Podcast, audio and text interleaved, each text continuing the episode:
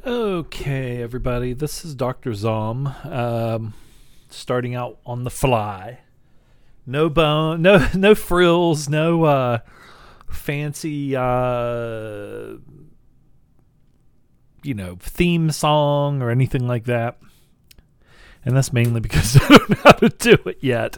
Maybe one of these days, but we have live entertainment here, so we don't need um, recorded music when you have uh, uh, the the dulcet tones of a dullard, uh, which is me. Um, it seemed like uh, when I just was preparing for the show um, that the old computer is running a little bit faster and a little bit better. I did a few things, uh, ran some scans, and uh, you know, um, some maintenance and things like that. So maybe that's why. I don't know. Uh, but when I was, you know, God, before when I was typing in anything on IMDb, uh, it would just, it was like the the uh, hard drive was about ready to fail or something. I wasn't getting the blue screen of death or anything, but um, I don't know what I did or if I did anything. Maybe you know, who knows. Um, but I found that I watched a whole shitload of movies, uh, and actually, like uh, last night, uh, I think the last couple of nights, I haven't really watched anything. And uh, then I was like, "Oh God, I'm probably not going to have that that many." But I had watched so many over um, a few, or, you know, not a few days, but over like a week. I was watching, you know, at least three a day, if not, you know, more than that. Uh, maybe not that many, probably about three a day average. Um, but I had some, you know, interesting stuff there. There's, you know, like nothing, not too much going on now because, again, with the corona and all that, uh, COVID, um, you know, basically that's what I was just telling my mom. I was talking to her online about Thanksgiving and, you know, I said, uh, they usually had Thanksgiving at my sister's, and she said, you know, they're not going to go there. And uh, my other sister and my niece usually go out uh, to see them, and sometimes I do, depending on if I have to work.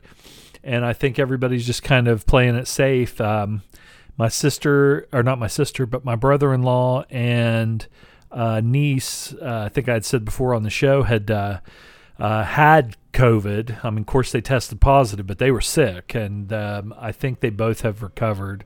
And I know uh, my sister told me that her and my brother-in-law went and got tested, and they tested negative now, so that's a good thing. Um, I took Mariska for a walk this morning, and um, I mean, it was freezing out. Uh, the outside water dish, her water dish, was frozen and um, I got to wear my insulated, rainproof uh, hiking pants and my new parka, which is you know held up pretty good. I should have put on a uh, a toque or a toboggan or a knit cap or whatever. We have the three choices depending on where you live of what you would call them.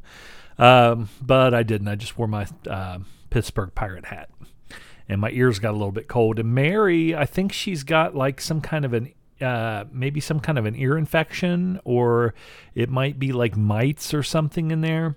I noticed uh, yesterday, just all of a sudden, she started shaking her head a lot. You know, not I mean, yeah, a lot that I noticed. You know, and um, um, I found a tick on her, and I got that off, and um, but then um, I had some antibiotics that they had given her before, I think for maybe a oh, I don't know if it was a urinary tract infection or what it was. I can't remember.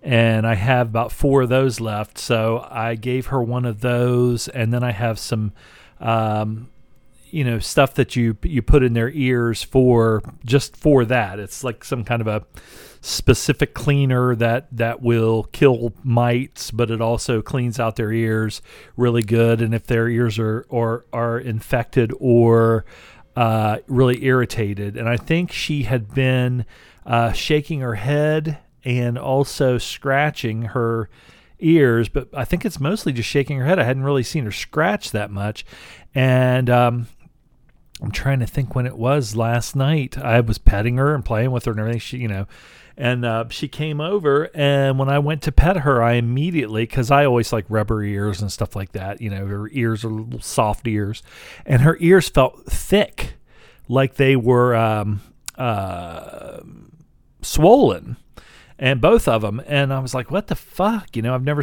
i've never you know seen this before while i was talking online you know because I'm, I'm working at home and i was talking on our you know um, instant message thing to a guy at work and he's got a, a couple pit bulls and i told him i said oh my god just out, out of the blue you know, th- her ears feel like they're they're thick, like they're swollen. And he said he had the same thing and took his dogs to the vet, and they said, you know, just uh, that it, it usually will clear up. If it doesn't, then you know, bring them back and everything. And since I already had the ear uh, cleansing stuff here and those antibiotics, I went ahead and just did that, and um, um, the one thing that was weird was, um, well, not weird, but what I was going to say was the last time I was taking her to the vet was when uh, she was having a problem with her uh, leg, dragging her leg, and they said that she was getting hip dysplasia. Was they said that you know they're so booked up they couldn't get me in for like two or three weeks anyway, so I probably can't get in anyway, and. Um, and I had just had an ear infection not that long ago. So um, we're going to keep an eye on it. I looked here just a little while ago and it looked like maybe that one side of her uh, the ear and the one side of her face is a little bit swollen, like kind of like her eye maybe is a little bit swollen uh, around the eye. So she's in there resting. She's been drinking a lot of water, so I mean, you know, I guess that's a good thing. But uh, and she's going to the bathroom. When we went for a walk, didn't have any real problems or anything. She shook her head a, a few times, but you know, we were walking and she's got a lot of strength and everything, and she's been eating and everything. So just trying to. It's it's something in there. I don't know if it has to do with maybe that tick. She does have Lyme disease, and uh, you know we've treated her for that and got her the uh, the booster and all that for that. Uh, but you know ticks are bad now, and I've even I even have the uh, tick medicine on her. I'm giving her these chewable things that um, you know kill help you know kill or repel fleas and ticks. The drops that repel and kill fleas and ticks and their eggs, and also a collar. Um, so, and I still found a tick, you know, it was like on her, almost like on her jaw. So that's why I'm wondering if that's what it was, maybe that that got infected or something. I don't know. Um, because it was just out of blue. Like I said, uh, she was shaking her head yesterday, but I looked it up on the internet, and one of the the things it said was it's common if they have this, like ear mites or they have an ear infection and they're shaking their head a lot, uh, that it'll do that. It, like the uh, breaks of blood vessels sometimes in between the their ears, and I guess almost like a cauliflower ear kind of a thing. I'm gonna sneeze. Sorry about that. And um, so anyway, I'm trying to get her better. She's in there laying on the couch and um, you know trying to you know resting a little bit. And uh, um, other than that, uh, even though it was really cold today, my mom said that it, it's supposed to get up to like 60 degrees today. And I actually bit the side of my tongue. So if I sound like I'm like her ears are swollen up and like my tongue, I, I bit the side of my tongue. I can't remember what I was eating uh, last night. And uh, I think it was, I got some of those, um, they're gluten free, but they're um, like soy uh, Italian sausage, and I just eat them like a hot dog on gluten free bread with some, uh, you know, either ketchup and mustard or both on it. And uh, I bit the end, bit, bit my fucking tongue. That means I need to lose weight because then my cheeks are getting too fat. Um, um, other than that, there's not too much going on. I read a um, I didn't bring the uh, my iPad in here, so but uh, I read a uh, Roy Thomas. Um, it was like I guess like a reprint of uh, Red Sonja comic book that I got on iTunes um, last night. I know that. Um, not, I, am trying to think. It was an Image. I think it's Mirage uh, Comics. Um, w- were doing new adventures of Red Sonja. And at one time, I know that uh, Dark Horse, I believe, had Conan the Barbarian. And then, because if you get on like uh, things from another world and you looked at the uh, the uh, back stock they have, like old stuff that you can go back and buy, they have had a lot of Conan the Barbarian from like Dark Horse. And uh, again, Star Wars, I talked about that. They had had it at one time, but then the rights switched back over for Conan the Barbarian to Marvel, and now he's in the Dark Avengers. He went through, I don't know if it's like a time portal or whatever, but he's in the, is, is it the Dark Avengers? I think. Uh, and he's in there with Wolverine and uh, I don't know who else. But anyway, um, and Star Wars reverted back to Marvel, which I've talked about before on the show. But uh, Red Sonja, I was kind of just for some reason I I I don't know why I joined some groups. I think I saw some artwork for Red Sonja, and um, I just joined some you know fan groups on Facebook for Red Sonja, and um, so I was going to try and find some of those old you know back issues and stuff. This was only like ninety nine cents, but again, it was a it was a reprint uh, of digital uh, digital comic reprint of an old, I think an old story with Red Sonja, and I read that. It was pretty good. Um, I would like to get like an omnibus or something of uh, you know there's there's probably so many. Um, stories and everything that there would be more than one. But it, you know those are usually good. I don't care about you know really collecting or trying to make money or anything like that. So I'm just in it for the story. So even if it's a black and white, I have several of those black and white omnibus of uh, like Fantastic Four, and um, I'm trying to think what other ones, but they're still. I mean, you know, just getting to read the story and you know see the artwork and everything. Um, so I was kind of looking into maybe starting to read some of the Conan the Barbarian and uh, Red Sonja. Uh, I don't know, maybe John Carter, but I, I, I remember when it was with Marvel, and I had uh, one or two issues of that way back in the day when I was a kid, I think, and um, it was pretty good. But I'm more specifically Conan and um, and Red Sonja that I'm you know kind of looking at, and I'm really bad about if I have a book that's like a hard copy you know, I have a lot of books.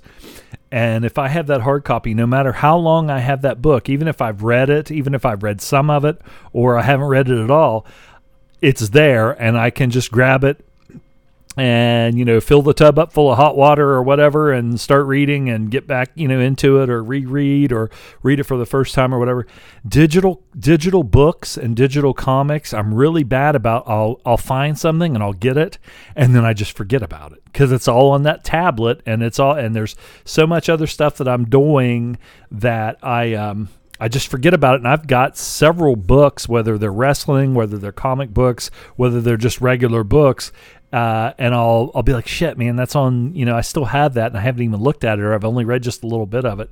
Um, Loaf had you know turned me on to some some Hellboy and BPRD um, downloads and stuff like that, and um, I was pretty good about because I mean I was really into uh, BPRD uh, big time. And so I was, and, and the Hellboy, and I was just devouring that stuff, even though it was digital. I was reading a lot of that. And um, I found, I'm trying to think what the one, uh, there's one um,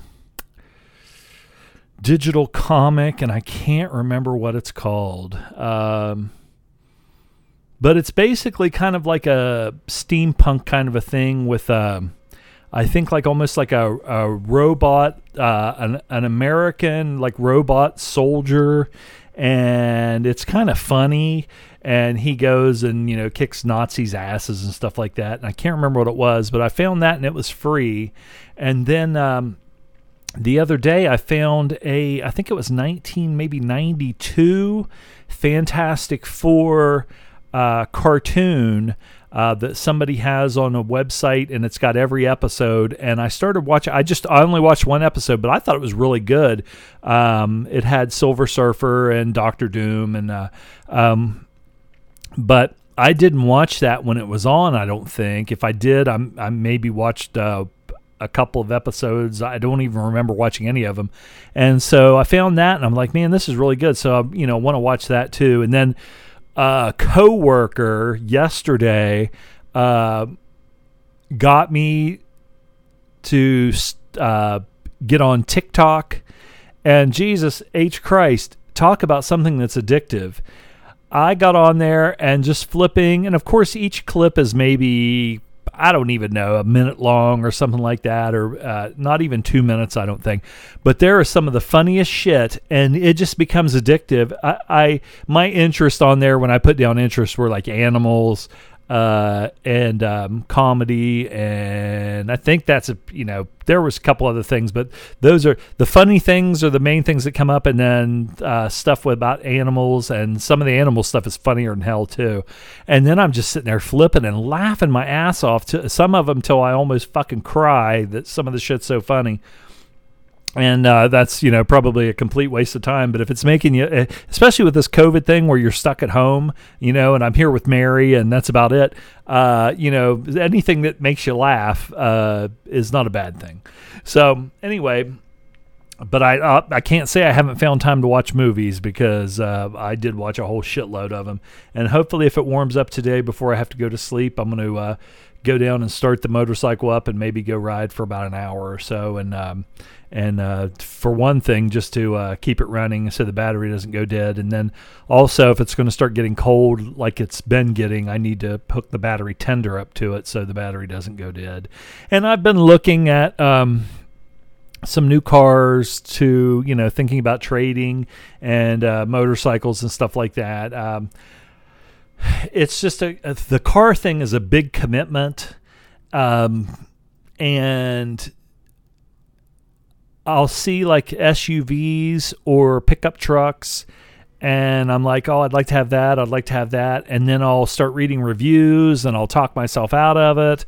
And if I look long enough, I'll always talk myself out of it. But uh, my car right now has 65,000 miles on it, which isn't a lot. I mean, usually I I run them until I have to trade them when they start breaking down and they get like over a hundred thousand miles. Uh, but you know, I was thinking, okay, I'm at a not a make or break thing, but kind of a uh, a deal where I don't have that many miles on it. If I keep going, then I'm not going to get anything for it. If I do trade it. Uh, but if I trade it now, I'll be able to get something for it. So I'll be able to get something a little bit nicer uh, that maybe costs a little bit more, but you're going to be taking, you know, ten, twelve thousand dollars off the top of the whatever the price is, by that's what they're going to give you on trade in. And I think the last time when I traded this little Jeep I had, uh, I I ran that thing so much, and it was the base model. It didn't even have electric windows. It still had the roll up windows. And I told him when I went in there, I said I want the cheapest uh, the the cheapest Jeep that you have that is um, all wheel drive, four wheel drive, all wheel drive, and I and that's it. I don't care what it has on as long as it has air conditioning and a fucking AM FM radio, you know. And uh, so it was the cheapest one. So I, I think I got like two thousand dollars for it, if that. I don't. I can't remember if I got that much. I think I might have gotten two thousand, and. Uh, but so to be able to get, uh, you know, some more, and before mine starts giving me trouble, or the the other way to go is to keep it and just keep running it. I'm it's COVID, and I'm not going anywhere. I go to the store on the some, and then I go to work maybe once or twice a week, if that, or once or twice every two weeks. So I'm not driving it anywhere. So why, you know, buy a new car? So anyway, but it's just something to look at and something to think about and everything. Um, the election happened and all that shit. Um, I'm going to pause for a second because I'm going to do what I did last time and put a pillow behind me uh, to make it a little bit more comfortable so I can keep going. But the election is uh, supposedly over, even though they're still trying to, uh, you know, work some machinations to call into question what happened or you know the, to recount and everything and they're getting um, most of the lawsuits and stuff rejected they're recounting and it's not doing anything um, you know to change anything um, I am glad that that is over, but I don't feel like it's really over until, you know, the 20th or whatever of January when things have switched. And then you still have the um, partisan shit that's going to go on, like when um, Obama took office and McConnell had a meeting with the, you know, Republican uh, senators in the House and everything, and said his goal was to, you know, stop him stop him from doing anything, and to make his uh, so he wouldn't get a second term, and to make his first his first and only term a total failure. And if they do that, you know, it's going to be, it's going to suck, especially after all the shit that we've been going through.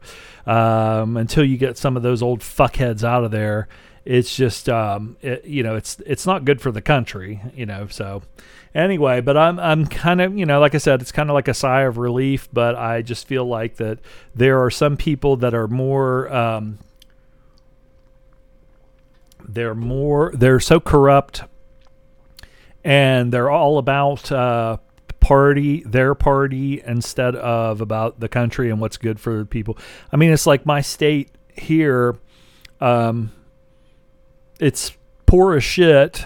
And you know you're driving around and you're seeing you know these uh, signs and stuff up in people's yards. And it's like you you fucking are voting for these people and look how you're living. You know there's no jobs and and nobody's even trying to you know help you out or anything. And and yet you still will vote for the same fucking people all the time. But you know what are you going to do? Uh, that's that's their business and everybody can vote for whoever they want. I think it was much better before social media when um, um you know the the generations like my parents generations and generations before that where they would say you know you don't talk about money you don't talk about money you don't talk about sex religion or politics.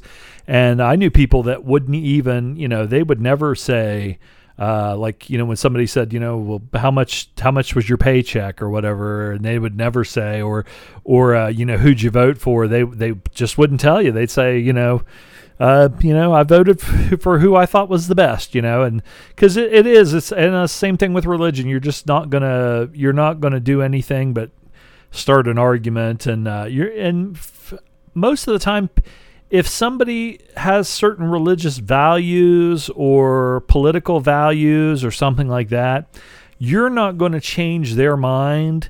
Uh, it has, it's almost like drug addiction. Um, you can tell somebody who's uh, addicted to alcohol or drugs, you know, why they're screwing up their life and that they have, you know, a lot to, to live for and this and that and everything and that, and that it's only messing them up and they can sit there and listen and listen and listen and say, "Yeah, I know what you're saying. I know what you're saying. I know what you're saying." But until they come to it themselves, um, you know, no matter what you say, it's not going to do any good. Um, and I that's kind of how I feel. It's almost like uh, they can sit there and and you can give them, you know, two plus two is four, and they'll say, yeah, yeah, I know, two plus two is four, yeah, yeah, yeah, yeah, yeah. But you know, they, they still think, you know, two plus two is five or six or somebody told him maybe it's not four you know can you land on a fraction like dennis hopper with the uh, oh Jesus Christ, where he's like, you know, fractions, fractions. When you land on the on the moon, did you land on a fraction? But, but you know, he was a little bit fucked up anyway. He landed on a big pile of cocaine and hallucinogens, um, peyote, and all that crap. Uh, but anyway, let's get down to um, talking about some movies. Um, one thing that I found about IMDb that is really fucking weird is um, I actually had a porn review. And uh, I have looked up some, you know, adult film stars on IMDb, you know, especially like the older ones, you know, from the 80s and 90s or whatever. And uh, if if it was a, you know, a, a um, well, I shouldn't even say because some of them, like if you look up Traci Lords' filmography and you go all the way back to when she first started, and of course she was underage and everything. I mean, they'll even have uh, um, I don't know if I would call them loops or but maybe they called them short films or something, but it'll have it listed like that. Um, but um, like and I did run across there is a Kay Parker uh, documentary on Amazon Prime, and I haven't watched it yet. And basically, I think it uh, you know talks about her when she you know of course her entire life when she's growing up and stuff and how she got into adult films and everything. And then the whole taboo fa- uh, uh, craze. And then um, what she did after her career was over like that. And then i think she's like a holistic medicine uh, proponent. And I remember Seka saying something, I think in her book, her biography, you know, because she really liked her, liked Kay Parker, and thought she was, you know, just a you know, a really nice woman and everything. But she said she is a little bit wacky with uh, some of this holistic stuff, and I think she became she's kind of got maybe re- uh, religious or something. But so anyway, I'd like to watch that because I mean, you know, I'm kind of, I even the newer ones like that they have on Netflix, like uh, uh, they're called after after porn or something like that, where they talk to like Nina Hartley and these different ones like um, movie stars or John Leslie or um, you know whoever Harry Reams. Yeah, I think he's dead. Um, but they talk to them. It's interesting because they are you know they're human beings and that and some of them. I mean, say like. Um, I'm, I'm just trying to think of somebody, but I, I just want to say like Ginger Lynn or something like that. Uh, but it's maybe not a good example because she, well, she didn't make like a couple years, but she might have fucking a hundred fucking movies, but they were only done in, you know, a year or maybe you know within a two year time period or something like that and then they move on and they've got kids and, and one thing that's interesting is um, is finding out how they get back, you know, uh, kind of reassimilate, or not reassimilate, but assimilate back into regular society. Some of them, some of them do, and they do it for a while, and then they end up going back. Um, and of course, you know, some of them end up uh, have passed away uh, from you know just natural causes. Some of them, but you know, with some of them drug addiction and things like that, suicide. Um, but also how their families reacted. And I, one thing I find interesting is whether it's a man or a, a, woman that was in adult films, is when they have kids afterwards and they get married and they have a family. And if their husband knew before, or if he was involved if he wasn't involved in their previous life, uh, and like you know them taking their kids to school and they become like a a um, um, you know suburban housewife or whatever, and then um, there are you know some that had had have had a you know big problem with that. There's some of them that just disappeared off the planet Earth, and you know you find out uh, that they were really famous, but you know of course that the name that they used, their screen name, was a fake name, and they just disappeared. You know nobody heard from them again. Um, I think, uh, and then like that that uh, one woman, Serena, she was back in, I think, like the 70s and early, very early 80s. And I, I believe she at one time was a, a girlfriend of Jamie Gillis. And uh, she's out in like San Francisco, which was a big place. That's where you know Marilyn Chambers and a lot of them lived, and uh, we're out there with you know the free spirits, free love, free sex, and everything, drugs and everything and uh, I think she was on Facebook or MySpace or something like that. And she has she had like a fan page, but then she had her thing for just her real friends. And she's kind of a hippie and kind of a you know oddball, kind of a you know older lady now, probably in her seventies now, I would think. And uh, uh, but you know, it's it's interesting. You know, um, some of the stuff that's going on there. But what I was going to say was, I watched this uh, movie. I hadn't seen it. I saw it at the drive in when I was first learning how to drive, I believe. Let me look and see what the date is on this. Okay, yeah, because um, I graduated in 84 and uh, this movie was made in 81 and we had a, a, drive in that was. Um, I lived right on the Ohio River on the West Virginia side, and of course, you know, we went right across the bridge. There was nothing in our little town, you know, except the park and you know, uh, high school sports and stuff, and little, you know, like Dairy Mart or little uh, convenience store, mom and pop convenience store, and uh, a pharmacy, you know, where you could get comic books and candy and you know, soda and stuff like that. Um, kind of like Mayberry. Um, but you would go across the river, across the bridge, and you know walk across there to uh, or ride your bike, or, and then when you got to be able to drive, drive over there, and that's where they had most of the restaurants and stores and things like that that you would go to, and places you know you could go buy magazines, movie theaters, and things like that. And they had a, um, and that was Marietta, Ohio, and um, between Marietta, Ohio, and Belpre, Ohio. It went right. Everything went right along the river because, of course, that's where all the industry was. And uh, if there's like um, chemical plants or uh, you know uh, oil, uh, gas and oil places and stuff like that, they would bring this this uh, all this stuff down uh, on barges on the river, on the Ohio River, and so everything started along the river. Uh, and that's where most of the town started. And then as things progressed, of course, the the areas down right on the river became, you know, more rundown and the older places, and and then everything kind of started moving away. The nicer, newer houses got further and further away, and everything. But they had a drive-in between Marietta, Ohio, and Belpre, Ohio, called the um, Oh shit! Of course, I'm drawing. A, uh, there's one. There was a drive-in in Belpre called the Belpre Open Air, and then uh, Riverside Drive-In. And Riverside Drive-In, I saw like Bronco Billy there. I know my sister and I went to see Bronco Billy, and we thought it was like one of the worst fucking movies we had ever seen because you know we like Clint Eastwood, but we were like, God, this sucks.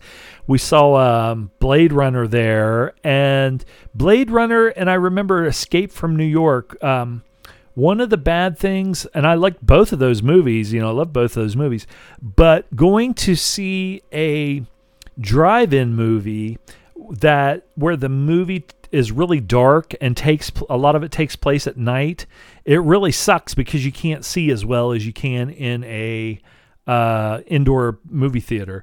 Uh, so I remember when we went to see Blade Runner and when we went to see. Um, what was the other one? Blade Runner and Escape from New York. Uh, they seemed really dark, and there was times where you you couldn't tell as well what was going on. Also saw uh, at that movie theater Texas Chainsaw Massacre uh, for the first time, and um, but they also showed adult films.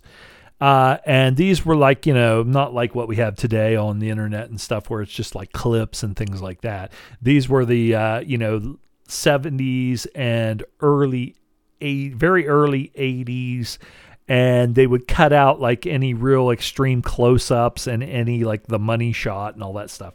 Uh, but I just remember seeing, you know, um, uh, they had this uh, the, these movies that were the the theme of them was they would take one star and the whole movie would be based on that star and it would be like deep inside or either inside Seka or deep inside uh, Desiree Cousteau or uh, then there was the one what was it um, Little Oral Annie takes Manhattan. That was a good one.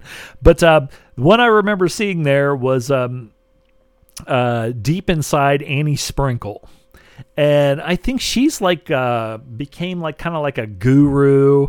I don't know if it, if she has a podcast. I think even before podcasting, she maybe had like on the radio or something, or she, or maybe she wrote stuff. I don't know, but she became kind of like this. Um, sexual guru, you know, where she would say, you know, how to do this and how to, you know, please your man or how to please yourself or doing this or doing that. And Nina Hartley kind of started doing that when she got older. She put out some videos and stuff where it would be like, you know, how uh, the, you know, the swinging lifestyle or how to have a threesome, you know, with your husband or um, how to give a blow job. You know, the whole video would be based on this, you know, that. And, uh, but I just remember when I went to see it for the when I saw this, um, that I thought, and I don't know, maybe it's not as much, but for some reason I thought she looked like Lily Tomlin when she was on Laugh-In, except she has big boobs, and you know, I guess well, Lily. Tomlin, I was going to say Lily Tomlin, I think is a lesbian, but of course Annie Sprinkle is you know bisexual and do anything. But anyway, so I watched this fucking movie. xHamster has all these old uh, adult films on there. And the thing is, uh, uh, some of them, they're actually uh, digitally remastering them, and this was, I think, I can't even. I think it was in 4K. Um, I know that they put out uh, Pretty Peaches, which I saw that one at the Riverside Drive-In. Um, they put Pr- Pretty Peaches out on Blu-ray uh, a couple years ago, and I bought that. And it's it's you know it's a pretty funny movie, even though it's you know a, a, a quote unquote dirty movie. It actually it's like kind of like uh, the Burt Reynolds character in. Boogie Nights, where I mean, he was an actual. It was a, he was an actual director. They had a story and they had a script and everything, and I mean, it was like a major motion picture. It was shot like that, except it was you know had sex in it.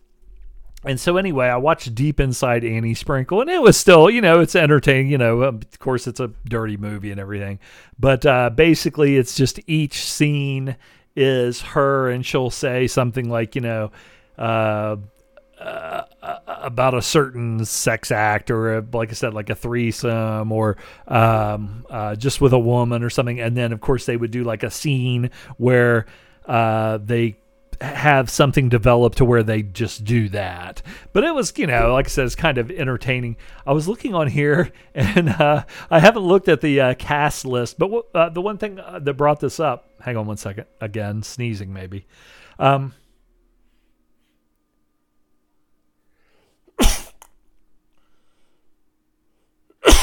I should hit pause, but um, I brought up all my IMDb with all the movies that I was going to talk about.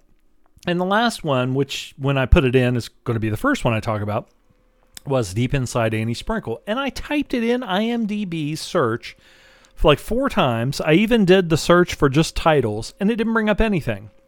So then, when I did a Google search and I put in Deep Inside Annie Sprinkle and it says 1981, I put in a Google search and the first thing that pops up is an IMDb for that that has the whole cast and everything.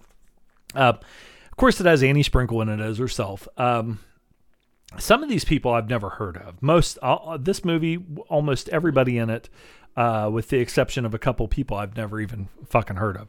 Um, so maybe I'm not a connoisseur, but it had Ron Jeremy in it, and he this I don't know if it was one of his first movies, but of course he was thin and he was in good shape. He you know had some muscle and stuff, and he was hairy, always hairy. Uh, but he had his hair cut really short, almost like. Um, Jesus Christ, not a crew cut, but I mean that short. It was super duper short. He had the mustache and everything. And he looks really like he definitely was hired for his the, you know his size and uh, whatever stamina you know that he had and his ability to uh, you know uh, have his uh, climax on cue because uh, he was not an attractive guy. Like I said but he I will say this he was in considering how he turned out when he got you know like now and he's on trial for God I can't remember it's like uh, sexual molestation and uh, I don't know white slavery. I can't remember, but there's a whole bunch of stuff. And he got really fat and gross, and and you know let his hair you know grow out. He's almost got like Gene Simmons hair, but he would still do like movies sometimes, and he's got a huge fucking gut, and you know he just looks like shit. Um, but I was I was going down through here, I saw it says um, uh, uh, as uh, the uh, role that this person plays is uh, Bunny Hatton, H A T T O N, and it says you know she plays herself, but the the person that is the the actual actress is Misty Blue Sims, and Misty Blue Sims was uh, later on became a female professional wrestler, and I think she was like the world women's world heavyweight champion of like the National Wrestling Alliance uh, uh, during the 80s or something. And I had heard that she had made some uh, adult movies, at least one, because people on like these wrestling uh, message boards and stuff, if you say Misty Blue Sims, they're like, oh, who? You know, she made a dirty movie or whatever and uh, she must have made uh, one or two of them because uh, she's in this one. And and when I was watching it, I didn't even realize who who she was, so th- or that it was her. Let's see what it says here. Uh, well, the first thing she was ever in a dirty movie was uh, adult film feature film was Deep Inside Annie Sprinkle, 1981. And then uh, let's see what else here. Erotic World of Angel Cash, Consenting Adults, Slit Skirts, Intimate Realities, Alley Cats, The Saga of the Raging Cow, Burlex with a Triple X. She plays a mud wrestler in that. Uh, and then uh, Down and Dirty Scooter Trash. Then she was in AWA Wrestle Rock. I remember that. That was, you know, of course, wrestling in uh, AWA Verne Gagne's territory.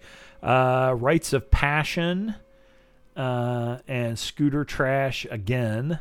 So she was in ten different things, including the, and that one, the Wrestle Rock thing, is was a, uh, I think that was it was a video, but I think it was from uh, a. Um, I don't even know if they had pay per view back then, but it was a big event, you know, like they have pay per view, not like WrestleMania. So did not even realize that that was her. If I watch it, uh, you know, I didn't watch the whole thing through because it's you know, just like fast forwarding and shit. but some of these people, I don't even like. I said, um, Colleen Anderson. It says uh, as Heather Gordon or uh, or Heather Gordon as Heather Young. Uh, guy with Annie and Sassy. Yeah, there was a, a a girl in here named Sassy but I don't know who the fuck that was. Uh, let's see who else we got in here. See, I mean, these are some of these back then. You know, the people would just it says Sasha, and it's uh, Sasha Jones or Sheila Jones, uh, Bobby, and then arm wrestler Self Self Lee Star. Again, I don't even know who these people are. I don't even see who, where it says Sassy. Man, they said her name and then it says Sassy here, but it doesn't say who Sassy is. So who gives a shit? Let's see if they have um, any anything here. Plot keywords: anal sex, golden shower, lingerie, women on top, reverse cowgirl. I see IMDb's getting a little bit risque, if you see what I'm saying. Uh, but yeah, they don't have. I thought maybe they would have some interesting facts. Which you know, how interesting could you be? Let's see what it says about Annie Sprinkle. Uh, let's see. Annie Sprinkle was born Ellen F. Steinberg, and she even says this at the beginning of this. They have like a little biography at the beginning. Uh, on July 23rd, 1954. Uh, let's see, in Philadelphia, a self described nice Jewish girl whose parents were academics. She grew up in a greater Los Angeles area and was a bashful girl well into her teens. Um, let's see of her youth and he said i was not a sexual child blah blah blah blah blah. This this thing here what it says is almost like word for word what they were saying in um, at the beginning of that movie. Uh, she started out as a cashier in a porn theater. Uh, once she saw the film for which uh, she sold tickets she became curious of having sex on camera blah blah blah blah blah. Uh there's a whole bunch of shit here. I'm gonna have to go back and read it. I didn't even know they had all this stuff because I never looked it up. So I'd be curious to see. For Annie Sprinkle, non-misogynistic pornography can be uh, a sex-positive vehicle for banning shame and ignorance. Um, so she's all for you know you know there's nothing wrong and and when Jesse Helms and uh, the uh, cons- conservative you know Christian right were you know going on about you know trying to ban porn and everything like that. Uh, apparently, she was uh, one of the ones that uh, spoke out about it and everything um, f- for it. You know, so um, let's see. And she's all about you know. I think her th- her thing is like just uh, you take uh, there's so much of a puritanical thing that uh, I guess like the pilgrims and stuff brought over in the in religion and everything, and people shouldn't be ashamed of their bodies and sex. They shouldn't be ashamed of sex and everything. So, and as long as it's you know two consenting people, you know, exploring and doing whatever they want, uh, or you know three or four or ten or whatever, as long as you're being safe and uh, everybody's respecting each other and not you know doing anything that somebody else doesn't want. Um, so that's interesting. Like I said, you know, it's it's uh, uh, definitely an interesting uh, microcosm of society. You know, a counterculture or whatever. Uh, let's see what else we have. Well, another thing I was going to talk about, besides Annie Sprinkle, was um, Gina Carano and um, Mandalorian. Uh, like, again, I think I said like the, on the last show that uh, that's a that's a, a series that I would really like to watch. I'm gonna wait and either wait for it to be on Netflix or Prime, or I'll just go ahead and buy the buy the se- you know first two seasons or whatever on iTunes uh, because I'm sure I'd, I'd like it. I was always a Star Wars fan until you know George Lucas made the his prequels, and then after he got out of it and they started making. Uh, you know, movies without him, uh, I actually like those. Um, but I was always a fan of Gina Carano, and um, you know, I remember her in uh, MMA, and uh, of course, she's you know an attractive woman, and um, she had some fights with uh, Cris Cyborg Santos, who is now Cris Cyborg. Uh, she got divorced. I can't remember what. Um, I, I'd have to look it up, but anyway, Cris Cyborg was like a really kind of a steroidy looking woman. Um, and um, if Marvin Hagler was a his, uh, I was going to say Hispanic. If Mar- Marvin Hagler was a Latino uh, with uh, dreadlocks, uh, that's what Cris Cyborg kind of looks like.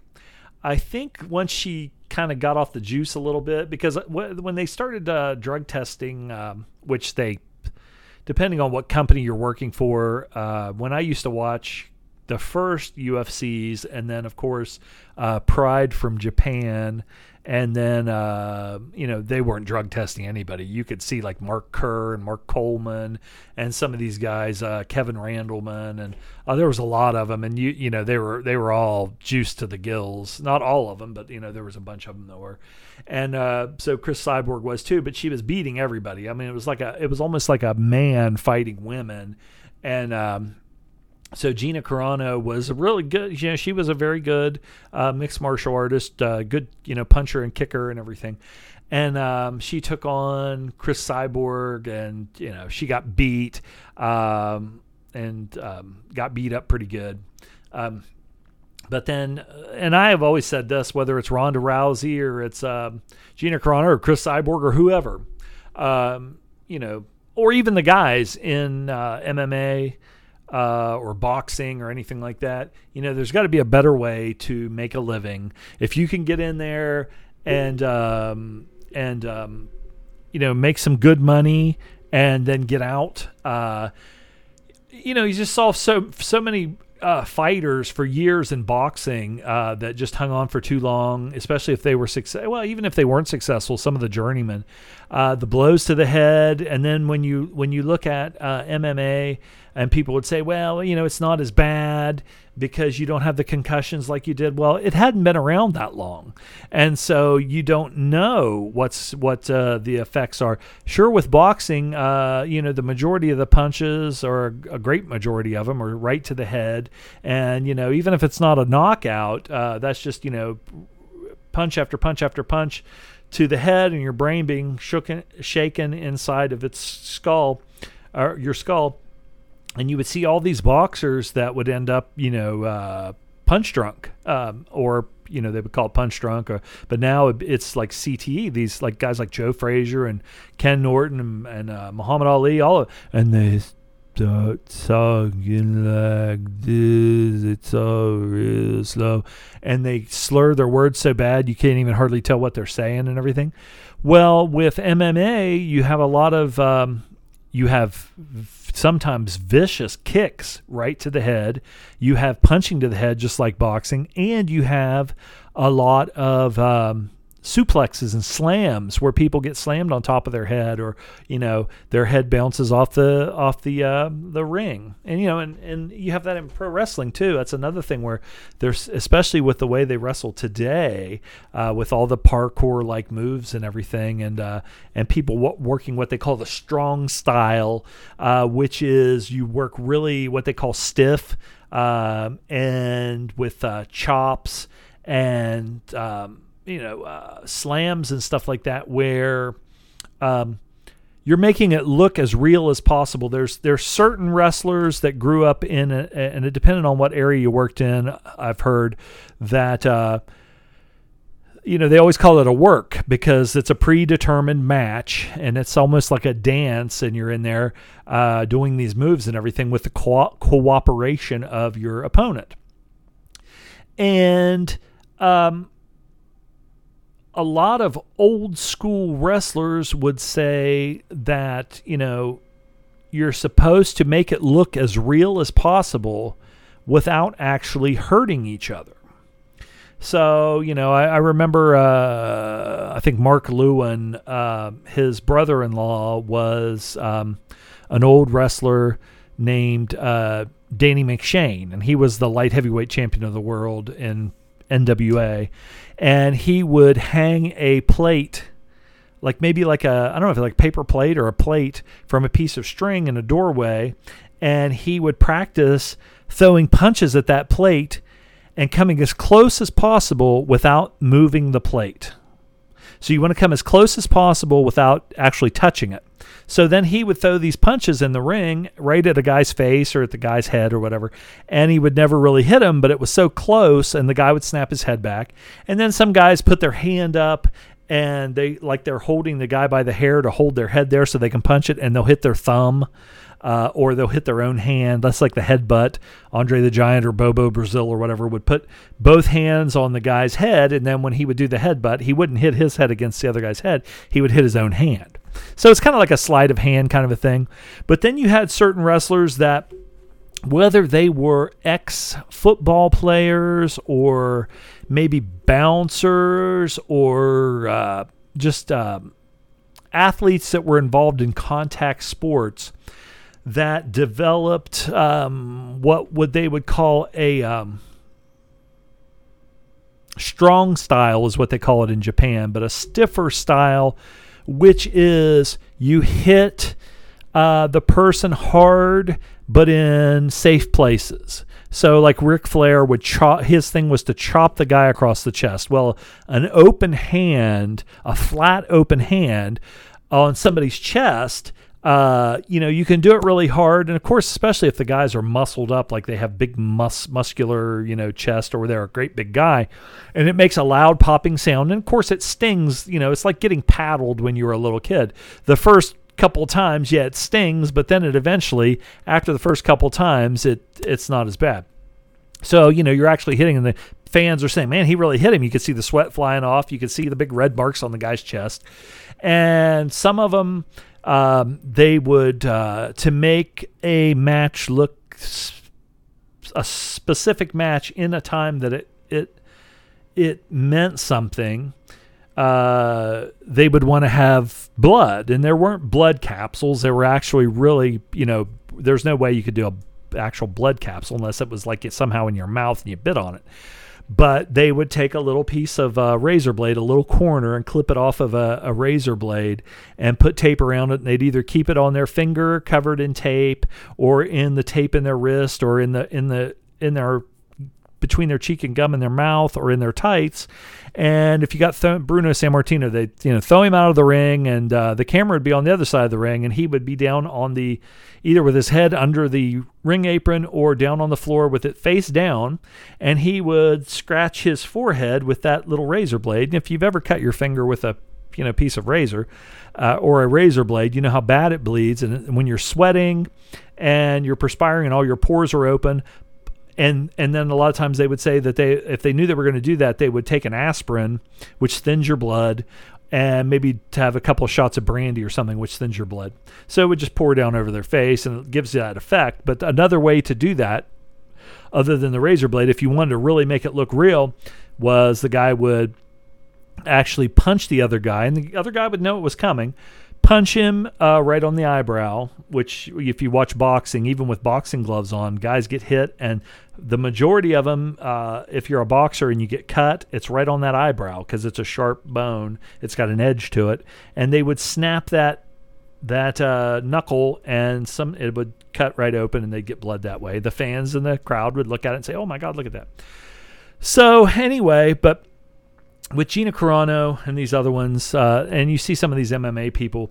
Um, and I hate to say just with women because it sounds sexist, but if you're an attractive woman, uh, again, I would think there's got to be a better way to make a living. Uh, and I say that about everybody, men or women, than than getting brain damage. Uh, it almost goes back to Roman gladiator kind of times where uh, you know you're you're actually physically hurting somebody else and or getting hurt yourself for money and for the fans. And that goes for football too. You know, you see all these people, they put so many pads on and the helmets are so hard and everything. And these guys are still getting concussions and, and uh, developing CTE, which, you know, God, it can make you go nuts.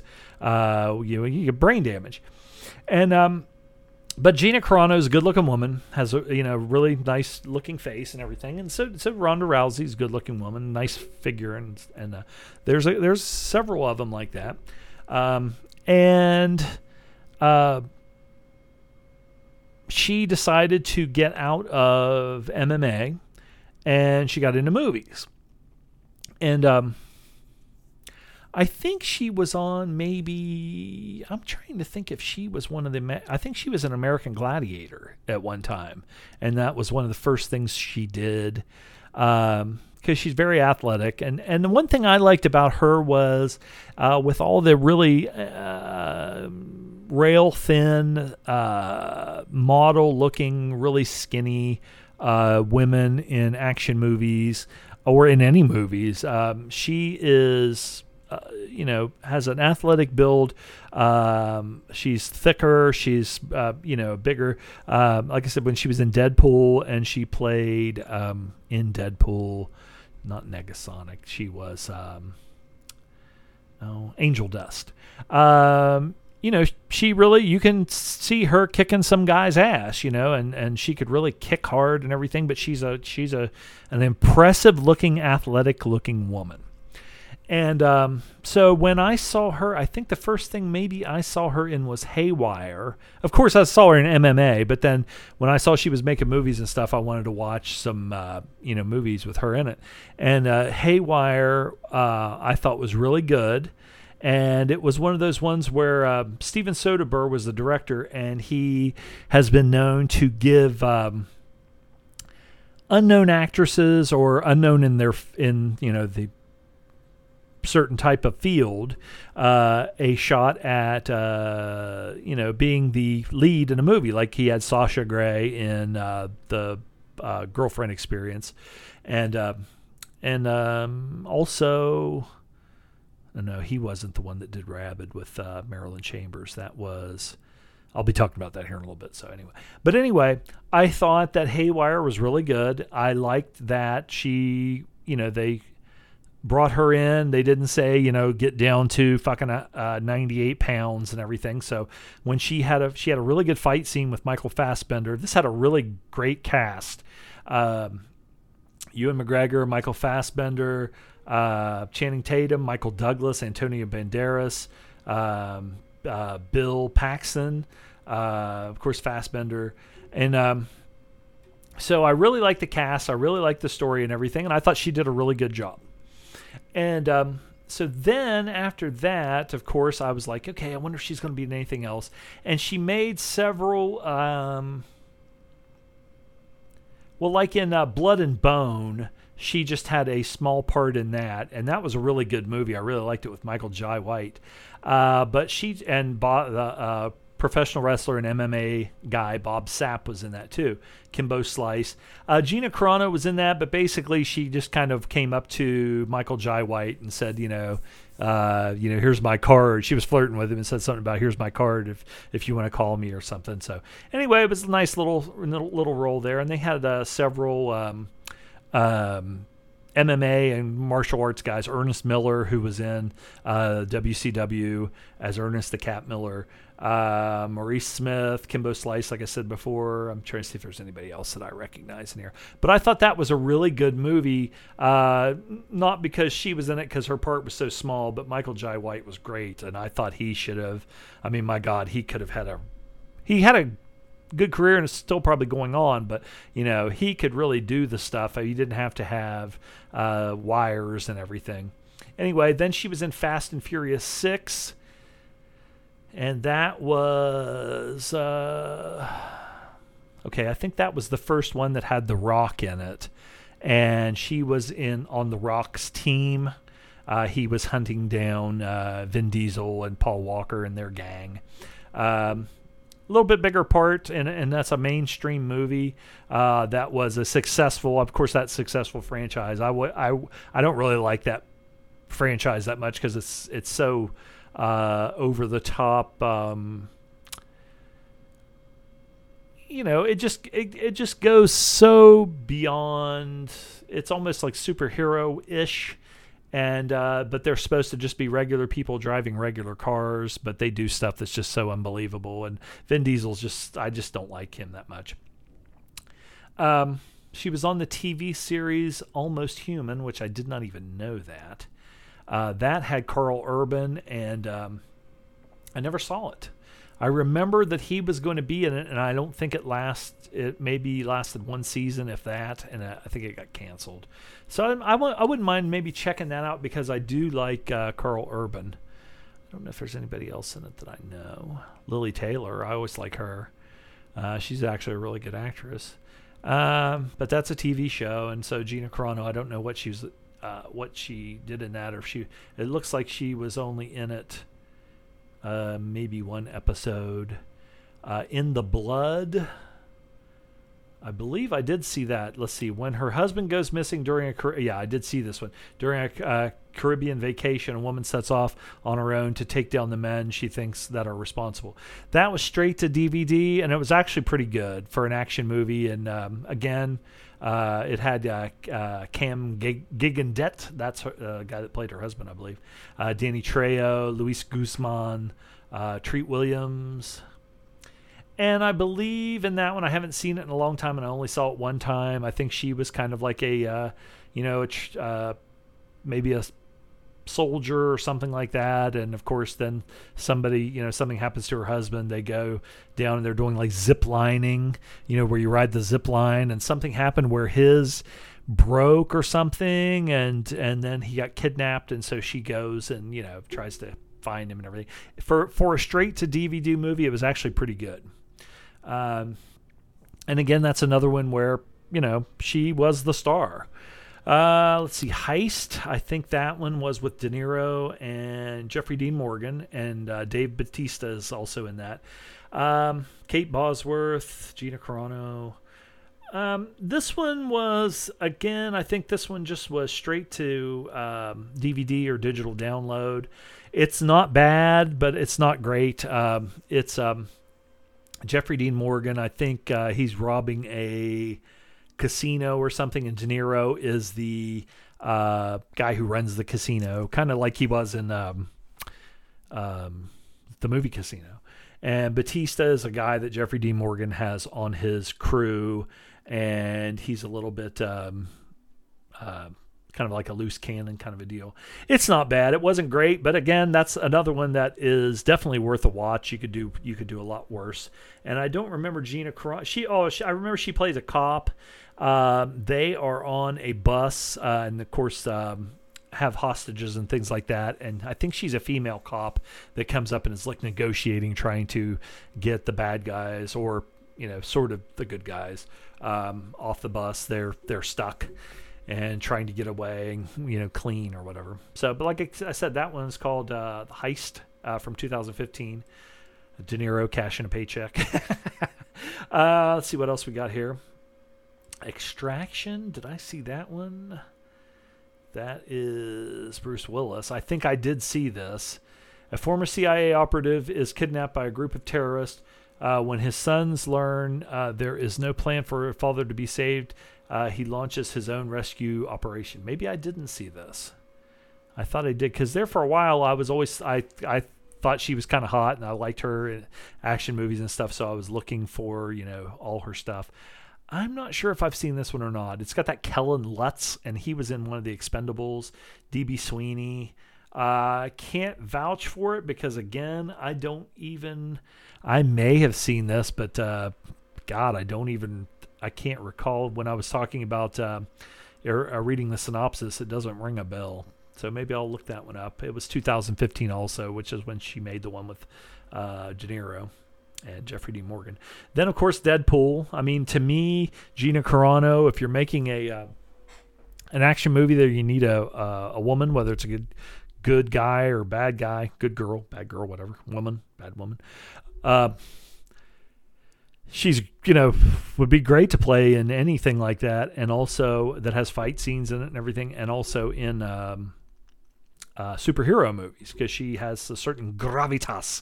And again, compared to some other women that are actresses, she's going to look a lot bigger and more intimidating. So she can definitely play someone who is a badass, you know, um, that can kick ass, and she's I think she's pretty sexy. She was really good in Deadpool. Um, she was a you know the the heavies uh, main uh, like uh, lieutenant or you know second in command or whatever, but uh, kicks ass. Her fights with uh, Colossus was really funny and really good. Uh, Kickboxer Vengeance. I believe I saw this, and this one has Van Damme, but he's not the main guy. He is. Um, does he play? Uh, you, they have him, of course, on the box and everything, but then when you watch the movie, he's not like the uh, um, like the the main guy. He's like Mr. Miyagi. He trains the main guy. Um, and it's got George St. Pierre, who was a MMA uh, champion.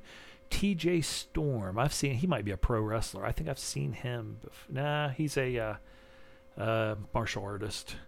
Um, course, you know, it's kickboxer movie. Um, so you kind of know what you're going to get. Dave Batista plays Tong Po, so I think he's kind of like a uh, almost like a bolo kind of a guy. Because Dave, well, Dave Batista did have one MMA fight. He actually trained. He wanted to try it. He's only he at the time I think he was like 40 years old, but he did way better than. Uh, um, CM Punk because Batista is a huge guy and you know jacked and everything on roids and everything, and so he won his MMA fight. And I think uh, Jack Swagger had one, and uh, he won his first fight. He's another. He's a WWF or WWE wrestler, and now he's in I think AEW but he won his first fight uh, pretty handily. But then in the second fight, I think he won, but it was like a split decision. And I saw his face; he got beat up pretty good, even though he won the fight. It was really close. I don't know if I've seen this one or not. I I see Van Damme here in the picture of him, but I think I may be thinking about a. Um, I may have seen it. I I just don't remember because at one time there Van Damme was making. Um, a lot of straight to DVD movies uh, where it's an older Van Damme, and usually it's a uh, him. Uh, they have like a younger star as the lead guy, and he's kind of like a an older veteran, kind of a uh, guy who's either giving him advice or you know something like that. Um, I'm not sure if I've seen it or not because I don't really. Rem- ah, I may have. It's one of those ones, like I said, straight to DVD, so I might just not remember it. My memory is not as good as what it used to be. Scorched Earth, 2018. I don't even remember this. So I know I haven't seen it. A bounty hunter named Attica Gage tracks down criminals in a post-apocalyptic apocalyptic Earth. And that's Gina Carano. Let's see if there's anybody else in here that is Dean Jagger. Or is that Gene Dean Yeager? I want to say Dean Yeager, but it says Dean Jagger. So I don't know if I know him at all. Uh, I don't think so. Let's go back and see if there's anybody else in there. Of course, this looks straight to DVD, and I haven't seen it. Um, and it doesn't even have Bruce Willis or anybody like that in it. Or De Niro cashing a check. It looks like she's the main person, and it, it wouldn't surprise me if it's not made in some foreign country. But I, I shouldn't say that, but you know, it wouldn't surprise me what's it say here? It rates at at a 4.5, and that's what that kickboxer movie rated as too. But um, not much information here. No. I was trying to see if it says where it was made, so I can redeem myself for being uh, not racist or anything. Let's see. No. Uh, filmed locations, British Columbia, Canada. So, I mean, they went to Canada. It's a little cheaper up there, from what I understand, to make movies. And then we go to Daughter of of the Wolf. Now this one it shows up on Prime, but it's one you have to rent. And I know eventually it's going to be on Netflix or Prime for you know, I shouldn't say for free because you're playing, paying for Netflix and Prime, but you know, you don't have to pay like three dollars to watch it or whatever. Uh, military veteran hunts uh, the men who kidnapped her son, and uh, the reason that I thought I saw the the trailer for this, and of course, it looks like a straight to DVD. Um, action movie, uh, and she's the she's the star, she's the main person. But Richard Dreyfuss is in it, and he is, I think, the protagonist or the antagonist. Um, and it's also rated R, so it's probably going to have some uh, some uh, nasty, mean stuff in it. Uh, Richard Dreyfuss, uh, maybe the only one in there that I know. This one rates a five. So again, a lot of these straight to DVD ones are you know about average. Again, that's one I've been looking at and I've been wanting to watch, and I just don't want to. I don't want to pay for it unless it's uh, ninety. Uh, I was gonna say unless it's a ninety nine cent rental on iTunes, but usually when they do that, I'll pay the ninety nine cents. And then, like a fucking week later, the son of a bitch is on uh, Netflix for free. Madness in the Method. Madness in the Method. That looks. Oh, okay. I was to say that looks almost like a comedy. Uh, Jason Mewes or Mewes. He's uh, si- or no, he's Jay, not Silent Bob. Uh, attempting method acting in order to gain more respect for himself in Hollywood, slowly descends into madness. Well, that looks like it could be interesting. Um, I thought maybe it was going to be like a movie. Well, it's got um, it's got uh, fucking Kevin Smith, so it's got Jay and Silent Bob. And does it have Trejo in it? Let's see. Vinnie Jones, of course, we all know who he is. Gina Carano, Kevin Smith, Danny Trejo, Stan Lee, uh, Teri Hatcher. Uh, let's see. So uh, Dean Cain, uh, T- Dean Cain and Teri Hatcher. That's kind of cool. Um, but I was going to say because Kevin Smith uh, is uh, in this. Um, well, uh, Jason Mewes uh, actually is the director but uh, with uh, it's going to have a, f- a few people in it that are you know more I don't know if I'd say bigger stars, but names. Where some of those, you know, like Gina Carano is the only one in it that's that I even know. Uh, this was made in 2019. I'm not sure about it. I haven't heard anything about it. Uh, it's a re- uh, is a reunion between Teri Hatcher and Dean Cain on screen since Lois and Clark uh, in the New Adventures of Superman. They both appeared in Super. I remember they were on Supergirl. I remember him being on there. I don't remember Teri Hatcher. I haven't watched them all. I just was watching them as they go because I love little Supergirl. She was so cute.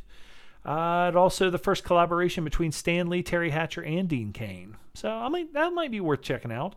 These are these are movies that uh, again, like I said in the last episode, that I need to um, definitely you know, write down and just go take a look at them and see, you know, that could be interesting. It sounds like a little interesting concept. Almost like um, Joaquin Phoenix when he was doing his method acting movie, but it was, you know, all, as they say in pro wrestling, a work. But then we get to The Mandalorian. And the one reason, and I mean, my God, I've spent, I've got all these movies to review and everything, but, uh, uh, which some people were looking forward to, and I'll get to them. But um, the one thing was, um, I guess Gina Carano came out. Uh, I'm not sure when, but in the past uh, few months or something like that, and um, and she is a big Trumper. Uh, and also, someone said that she made some transphobic uh, comments, and I went to her um, Twitter page and she was talking about the the election and uh, all this stuff about um, um, making sure uh, you know we need to have voting reform, which I'm for voting reform, but my thing about voting reform is to get rid of the electoral college. Uh, whoever has the most votes uh, wins, and that's you know how every election works in the United States, except for the presidency. They have that old thing about. Um, the presidential election being with you know the electoral college and that's because back in the day uh, you know people had to ride horses all the way to washington d.c or whatever and um, we don't have that anymore and also i think that they should have uh, uh, election day on uh, it should be a national holiday so everybody can go and vote there should be more places to vote and not a, a concerted effort to make less and less places to vote uh, which is what's happening every goddamn time. Um, and um, but her thing was the exact opposite. She was talking about uh, we need to uh, stamp out this voter fraud and everything. And and when you talk to anybody and everybody that is involved in the election, including monitoring the election to make sure that there is no voter fraud, uh, they say there is no voter fraud. You might have one or two people that they find in each state or whatever, or a couple uh, that. Um, try something it's an individual vote but it's not like um, somebody trying to change votes on a massive scale to swing an election or whatever. And but they're putting out that um, that thing to say, oh, there's voter fraud everywhere, there's voter fraud everywhere. And then when they talk to the people in charge, and the greater majority of those people are people from the current administration that work for the current administration, monitoring that, and they say there isn't any. So she's definitely, you know, a right winger and all this and that. And there are people that were going online saying that she should be taken off Mandalorian uh, and lose her job because of what she was saying. Now, I don't know if it's because of the Trump stuff.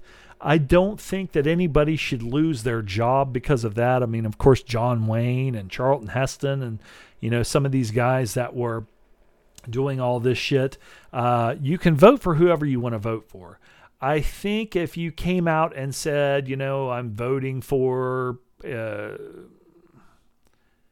if they had a guy, if they had um, George Lincoln Rockwell uh, or David Duke running for president, and you came out and said, I'm voting for George Lincoln Rockwell or I'm voting for David Duke because I am a member of the American Nazi Party. I'm a member of the Ku Klux Klan, and I believe what they believe. I, I'm, I believe that all Jews are, you know, the the greatest evil on the planet Earth, and all this stuff. Or I, you know, if you're a Ku Klux Klan, whatever they believe, and you espouse that, then yes, uh, you're working for a, a company that is either a privately owned company or a publicly owned company that has uh, shareholders and stockholders and stuff like that.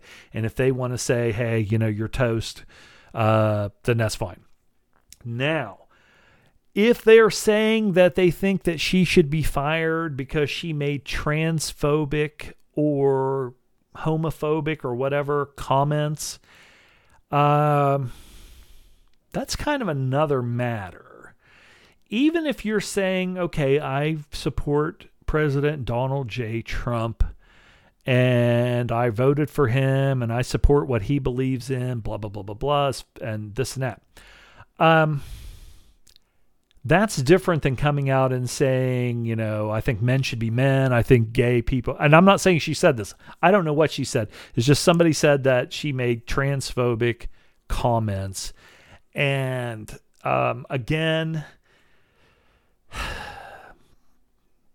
you have that what they call the council cancel cancel culture of people that say if you offend me uh, or offend a certain uh, purity test that I have that all people I think should believe what I believe, uh, you should lose your job. There's a thin line there. Uh, there's of course freedom of speech, but that's about the government. Uh, if the they, that's saying that she could say, "I don't like purple people, and I think they're all evil and have horns growing out of their head, and I don't think they should have sex with white people." Uh, freedom of speech says the government can't go in and say you're fired for saying that. You have to believe what we believe. Freedom of speech says she can say whatever she wants. Now, freedom of speech doesn't say that that company that you work for can't fire you for saying that. So I don't again, if it's uh Trumpy stuff, just saying she supports him or she believes in what he believes and blah blah blah blah blah. Uh, I don't think that she should be fired for that. If she came out and said, um, you know, I hate all gay people, and I think that they should be put in ovens or whatever. Or uh, I think men should be men and women should be women, and uh, I don't know. That's that when you when you start a certain amount of bigotry. Um, first of all, it's ignorant, but not only that, you have. Um, you know, you have people that you're that uh, you might be working for that have friends and relatives or they don't even have to have friends and relatives that are like that but they they it's it's just you know i don't know. It's a thin line. I haven't seen the show and i you know i, I still want to watch the show and of course what i've talked about before about uh, separating the artist from the uh, the artist from the art. And again, I still, you know, I think there was somebody on Sylvan Gold that said, you know, they are still think they don't care, and they they're still thinking with their their uh, man parts and everything. Hey, I think she's, I still think she's attractive. I still like watching her her fight scenes and stuff like that, and uh, action action movies and things like that. And I would, it's like Charlton Heston or John Wayne, you know, uh, like a white supremacist saying that a white man came over and took the land from the uh, savage, you know, uh, American Indians and uh, blah, blah, blah, blah, blah, that he said in Playboy. And then all the shit with the uh, anti um, communist stuff that he did where, you know, uh, you know, was like the poster boy for all that right wing crap uh, and blackballing people and everything. Um, I still watch his movies. I still watch Charlton Heston's movies. You know, um, fuck, uh, we even watched a goddamn um, Kirk Cameron movie. And uh, I'm trying to think. What, did we watch one with um, Kevin Sorbo? There was a Kevin Sorbo movie that was about. Um, it was kind of it was it just came out uh, a year or two ago or something like that where the United States breaks down into civil war. It was kind of like um, uh, what's the one that Dave Bautista was in where they had like American Civil War. Birch, uh, what the fuck was that called? Bushwick. And I think it was sort of like that, except it was that uh, he, Kevin Sorbo, it was like uh, Red Dawn, except it was the right wing Christian uh, patriots fighting against the, uh, you know, probably left wing socialist, commie, uh, you know, transsexual, uh, whatever. I don't know. But anyway, I actually thought about watching that. And I think maybe Loaf and I, one time, I know we did that Kirk Cameron Christmas movie. And I don't know if we did what we doubled that up with, but we said we were going to actually re- review two movies that were kind of, you know, uh, right wing Christian movies or whatever. And we did do the Kirk Cameron. I can't remember what the other one was. Um, but anyway, maybe I will review the uh, the uh, Kevin Sorbo movie. I think he's done a couple like that or a few of them like that, you know, because uh, they don't, you know, that, that that's the one thing about the, uh, you know, the right wing kind of side of things. Like Tom Selleck is falls into that line of stuff. He's always been a Republican. Uh, he's definitely pro military and he's definitely pro gun. And I'm not against anything like that. I think that, you know, like I said, I believe in sensible, um, gun control to a, a, a, certain level. There's certain things that people don't need, and uh, if you are a, uh, on the terrorist watch list, or you know, and that's even a fine line because what if they put you on the terrorist watch list and you're not a fucking terrorist, but they say I was I've been watching some of those. Um, uh, videos, a lot of them actually on uh, YouTube, where people do uh, First Amendment audits. And uh, a guy was uh, standing outside, you know, and their thing is to uh, take their camera, you know, their phone camera or some kind of camera, and they and they walk in public places on public sidewalk or go into public uh, taxpayer-funded buildings in public areas and film. And the law is as long you can film uh, or take pictures of anything that your eye can see. It's not illegal. It's a First Amendment right. It's freedom of the press, freedom of speech, and all this and that. Well, today I was watching one before we went for our walk, and um, a guy and his son go around doing that. And um, they were outside the Federal Reserve. Well, of course, then they call security. Security guy comes out. Next thing you know, there's about you know four or five uh, local cops there, and they're asking what his name is, where he lives, and everything. And he says, you know, I'm not, I didn't do anything. Uh, I'm not suspected of a crime. I didn't do anything, so I'm not answering questions. You know, it's not Nazi Germany where you have, you know, let me see your papers or whatever. And they would say, well, you know, we need to know your name because you're under suspicion. Well, and then he would say, well, uh, is suspicion a misdemeanor or a felony? You know, and it's not either. You can't just do that under suspicion and everything. So anyway, his thing was, you know, I'm not going to give you my name because if I give you my name, you're saying, you know, about suspicion, you could possibly put me on a terrorist watch list. And then next thing you know, I have the, that, you know, hanging over my head, even though I haven't done anything. It's just that you think because I have a camera that I could be casing this place. And he said, I'm holding my camera up right out in plain view. If I was a terrorist casing the place, number one, Google uh, maps and everything, fly drones and have pictures of everything here, way better than I could possibly have. Plus, I would have cameras that were hidden and I would try and do this on, a, you know, kind of a, on the QT, where you wouldn't even know I was casing the place or that I was taking pictures and doing all this. And uh, but that's what I was going to say about gun control, where you say, you know, if somebody's on a terrorist watch list, they should be uh, not be able to purchase a gun. But then if they slap you with that, even though they you didn't do anything. Uh, just to fuck with you or whatever, or just because they think, you know, who knows what you're doing, um, then you can't buy a firearm to go hunting or to shoot targets or for protection inside your house or whatever like that. Uh, and so uh, again, there's a fine line. I uh, as far as um, my main thing is um, high capacity. Uh, yeah, you can. Um, a 223 rifle can come in or 5.56. Not the exact same thing, but you know, kind of close. Some guns will shoot 223 and 5.56. Some of them will only shoot one or the other. They're that close. Uh, same thing with a uh, 7.62 uh, by I think it's 37 and a 308 or whatever. Uh, but anyway, um, but the main thing to me is capacity, where you can say have a 30 round uh, clip and clip magazine you have people that fucking you know say oh you know it's not a clip it's not a magazine it's not a suppressor it's a silencer or vice versa and everything. You know they argue shit back and forth. But anyway you have 30 rounds and you can easily you know go through 30 rounds with a semi-automatic rifle or one with a bump stock that will make it almost automatic and you know spray and shoot all these rounds and then reload in like two seconds and you know, shoot off another 30, another 30, another 30, another 20, another whatever.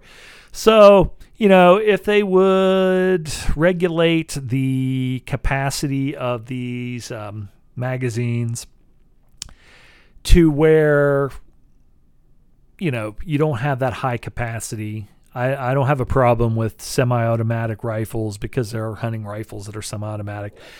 But uh, say like a Browning BAR or something like that, it's semi-automatic, but the uh, the you know magazine that it has in it might only be four rounds, and then one in the in the barrel. Uh, so you got five rounds there, maybe up to like 10 rounds or something like that. Like a lot of semi automatic pistols, uh, 10 rounds, six rounds, whatever. Uh, but then you have some that have 30 rounds. You can just flip them in, you know, to shoot it all off, flip another one in, you know, real quick.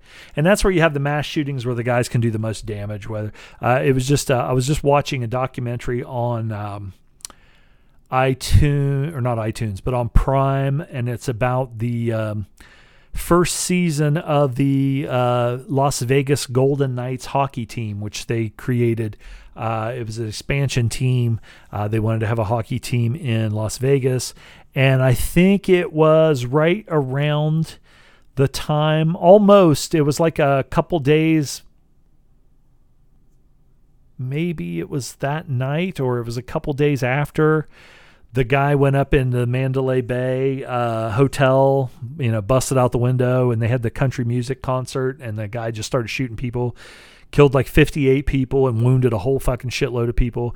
And he just, you know, he took a whole bunch of guns up uh, to his room and a whole bunch of ammo, probably over so many days. I think the guy had lost, he was a compulsive gambler and he thought he had a system and he lost like a million dollars or something like that. I don't know if he was going out in a blaze of glory and he thought, you know, I'm a loser and I, I've, uh, I've, uh, I'm going to just take all my money and just gamble. And, and then when there's no money left, I'm going to kill ever, you know, go start shooting people.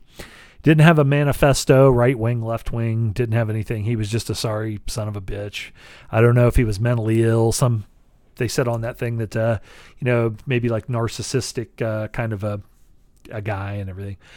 But anyway, he did so much damage, uh, and they say about the bump stock. You know, of course, yeah, the bump stock let him rain down a whole bunch of rounds, almost like a uh, a fully automatic rifle. But the bump stock does it uses the recoil to make you know help you you know pull the trigger faster, and um, it makes the gun a lot less accurate, but he was shooting fish in a barrel from elevated position that high up. And then there was just all these people.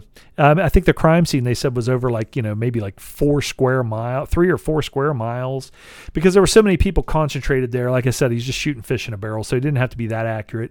But if he would have just had an AR up there, or you know, a couple, maybe just one, or he didn't want it to overheat, so he has another one, or a couple of them. Um, he could have with you know when you're in the military uh, they teach you to shoot uh, either you know one round at a time or in uh, you ne- you never sh- hardly ever would shoot fully automatic because it's not as accurate uh, and so you know he he could have done a shitload of damage and probably been a lot more accurate if he had a, a scope or whatever and was you know look at look at uh, uh, was it Charles not Charles Charles Whitman uh, you know, went up to the Texas Tower, and there's a good documentary about that that was just excellent, where they used uh, animation and stuff like that and talked to the people that were the survivors. Uh, um, but uh, and Kurt Russell played him in the Dead, Deadly Tower TV movie. Uh, played uh, Charles Whitman. Um, you know, he went up the top of that tower, and he had like a M1 carbine and uh, you know a, uh, like a high powered rifle with a scope and stuff like that. So you know he did a lot of damage too. Uh, again, it's a high capacity thing, and it's somebody who's mentally ill. That's another thing. When I'm talking about uh, uh, you know uh, responsible gun reform and responsible gun laws, again. Uh, if you beat your wife and you've been arrested for it, if if you are have violent felony convictions, uh, I think it should be hard for you to buy a gun. You should have to go on the street and buy a uh, you know a black market gun or something like that. Uh, rather than being able to go to Cabela's or go to any of these places and just you know do a background check and they say oh you're okay you know so it's fine. Uh, there are some people that think that everybody should be able to buy anything they want, up to a bazooka or a goddamn grenade launcher and all this and that. Uh, Gina Carano, I don't think she should be fired. I think that she should watch uh, if she does have bigoted views towards people for their sexual preference or their sexual identity. Uh, you know, hey, there's a lot of people that are bigoted against uh, racial uh, certain uh, uh, ethnic uh, persuasions, against certain religions and everything. Say that to your fucking friends who are like minded or that aren't going to go to the press and turn you in, or keep your fucking mouth shut. Um, I will say this. Um, I've always liked her and I've always looked for her in movies. And like I said, I'm tra- attracted to her, but I like her physicality and things like that. But when I saw some of the stuff that she said, and this is just me and this is just my opinion, even just the Trump stuff, it made me think less of her because to be honest with you, uh, even people that I know that I'm friends with or people that are in my family and things like that, uh, to support him, knowing everything that he has done and said and how he has lived his life and the things that he's done since he's been in office and what a petulant child and uh, almost like a fucking mentally ill. Uh, narcissistic uh, sexual predator and uh, fucking uh, uh just a, a, a, a greed driven, uh, self obsessed piece of shit. Um, it just you know if you if you can support him uh, you know, it make it it makes me think less of these people. I'm not going to argue with them uh, because, again, like I said about, about drug addiction, they have to come to that conclusion themselves. But if the guy was your fucking next door neighbor, or he was your school teacher, or he was your priest, or he was uh, somebody in your family, and he acted like that, I mean, I, I just I uh, you know, just a repulsive human being, and to make excuses for him because he greases things your way, whether it's uh, being anti-abortion or whatever, and he's only doing a lot of that stuff just to uh, pander to the right wing because I mean, my God, the guy all his life, uh, you know, with the wives and the sleeping with this one and that one and porn stars and everything like that, uh, going on Howard Stern and bragging about all this, you know, sexual stuff and about his daughter and all this shit.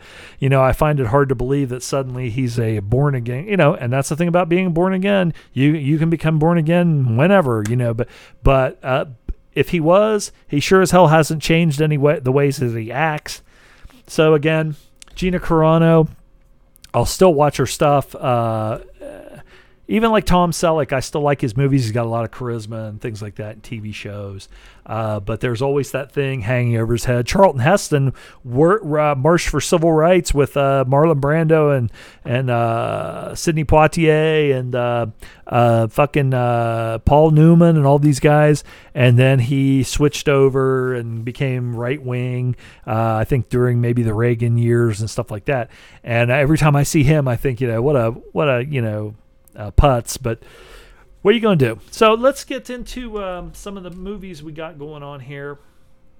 Uh, that was a little commentary for about an hour and a half of different things. Uh, uh, I think uh, uh, Rolf said something about um, doing some uh, Walter Matthau filmography and stuff. We got a little short uh, Gina Carano filmography, which wasn't. Ex- I I don't know if I'd say it wasn't expected. I I you know what did want to talk about that because I thought it was interesting. You know the that what they call the cancel culture and things like that, and people that deserve to maybe lose their jobs, but people that don't. Uh, depending on your view of things, I mean, I'm sure there's right wingers that think that whoever you know, whether it's Miley Cyrus, or um, you know Kevin Smith. I don't know. I got hiccups now. Hang on. Talking too much. Talking too fast. Uh, first movie I have down here. Um, I got on uh, Amazon Prime, and uh, again I'm working from home, so I'm home all the time. Uh, and um, Prime will show you, they'll suggest movies and things like that, but there's a lot of fucking movies on there that will never show up on your first page that will say, you know, we recommend this because you watch this. We recommend, here's your list of movies that you've picked. Uh, we recommend these comedies. We recommend these action movies. And you'll see all those on there, but there's a shitload of other movies on there if you just search them out, like, say, maybe by. Um, like if you put in giallo, or you put in um, vampires, or you put in uh, um, Eurocrime, or something like that, and then it'll start bringing things, or certain actors, you know. Um, uh, Caroline Munro or something like that. You know, you put her in, and it'll bring up all these movies with her in it. But then it'll do, it'll go off on movies that are kind of like the movies that she's in. So you'll find a lot more that way. And there's a lot of uh, older movies on there that I found that I was just like, man, uh, you know, I have either seen or heard about uh, through Gentleman's Guide or Outside the Cinema or or um, Paleo Cinema or whatever. That, but I didn't rent them or I haven't seen them or I don't own them, and so I just kind of went on a fucking tear. I watched uh, Captain Kronos, Vampire Hunter uh, from 1974. And this was written and directed by uh, Brian Clemens. It stars Horst, Horst Janson, uh, John Carson, uh, Shane Bryant. Uh, of course, I just said Caroline Munro. Um, Ian Hendry, I knew him from The Hill uh, with um, Sean Connery. Uh, let's see who else is in this. Anybody else I know? Uh, I'm sure there's a lot of people in here probably that some of you know more than I do because you ha- watch more Euro crime or Euro uh, Hammer movies and things like that. Um, a master swordsman and former soldier and his hunchback assistant hunt vampires. I thought this was really good. I think I had seen parts of this, or maybe I had seen all of it. I'm not sure. A long time ago uh, when I was a kid. This was made in 1974. It was probably on uh, Fritz the Night Owl's Chiller Theater because uh, I I think this was one of those ones that I I used to when I was definitely when I was a kid be afraid to watch horror movies, and uh, this was more it's a it's a horror movie but it's not really scary and it's kind of almost like a um, almost like a uh, what was the Robert E Howard um, God damn it. Let me look. Um,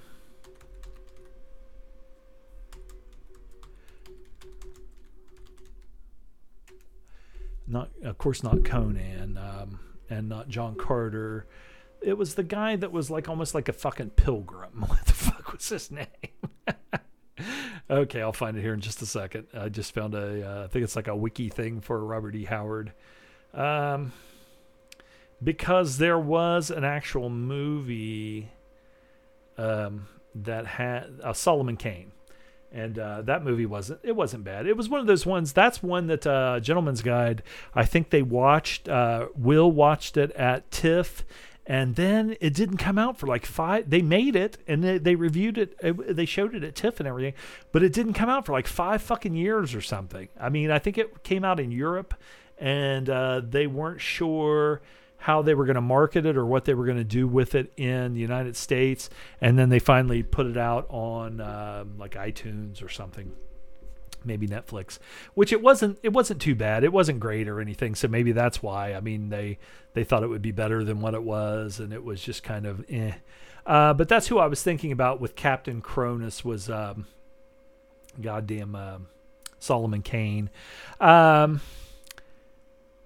of course, Kronos, uh, as I said in the synopsis, he is a, a soldier who's kind of like a sort of, uh, I don't know if I would say he's a mercenary, um, but he, I guess he's sort of a gun for hire because they don't have guns, they have swords and everything.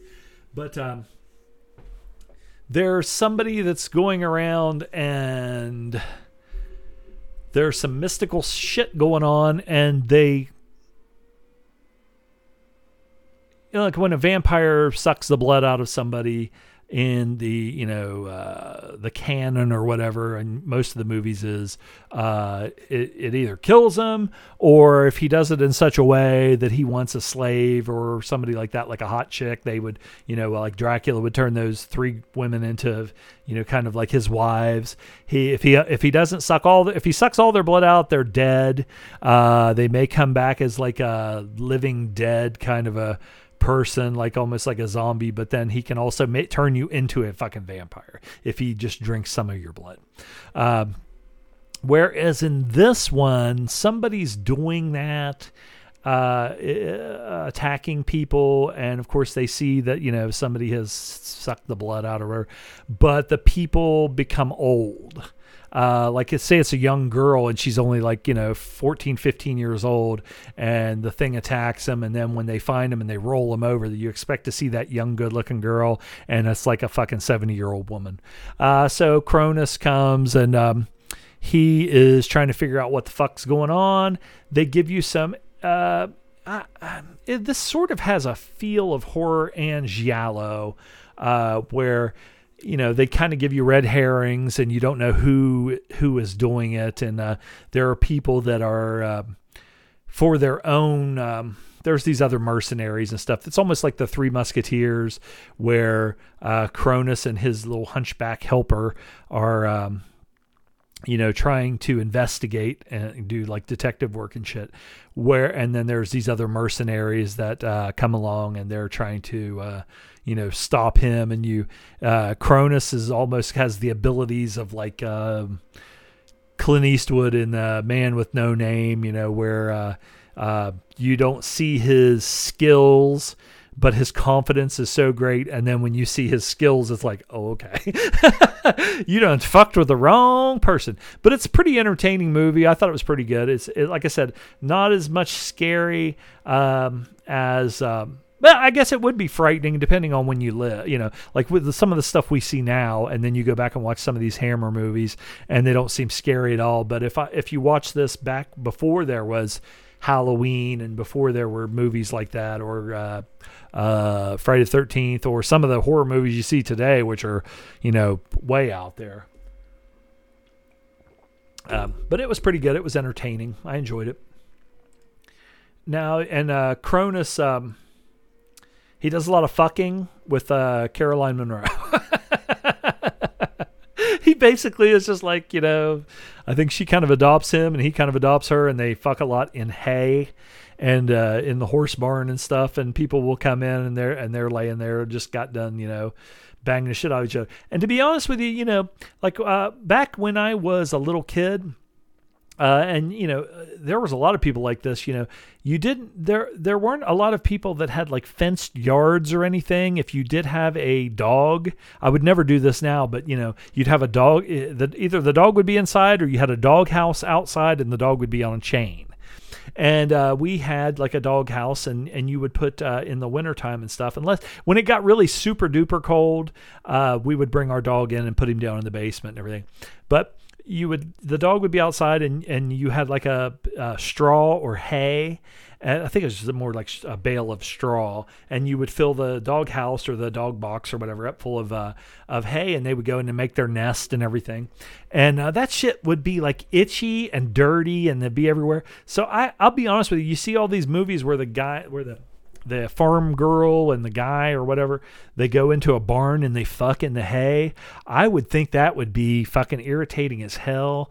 Uh, it would be itchy and you know who knows what kind of bugs and stuff are in there. And then hay isn't just all soft grass. I mean there's uh, you know when they when they uh, fucking put up that hay i mean there's stuff there's briars and everything else in there you know. They anything that's in that field they fucking just you know get it up and put it in a big bale. But and I, you know, maybe people did fucking hay a lot. I don't know. I wouldn't want to fucking hay. I'd be afraid to get a bug up my fucking pee pee. okay, next thing I watched was Sunday in the Country from 1974, and this was directed by John Trent.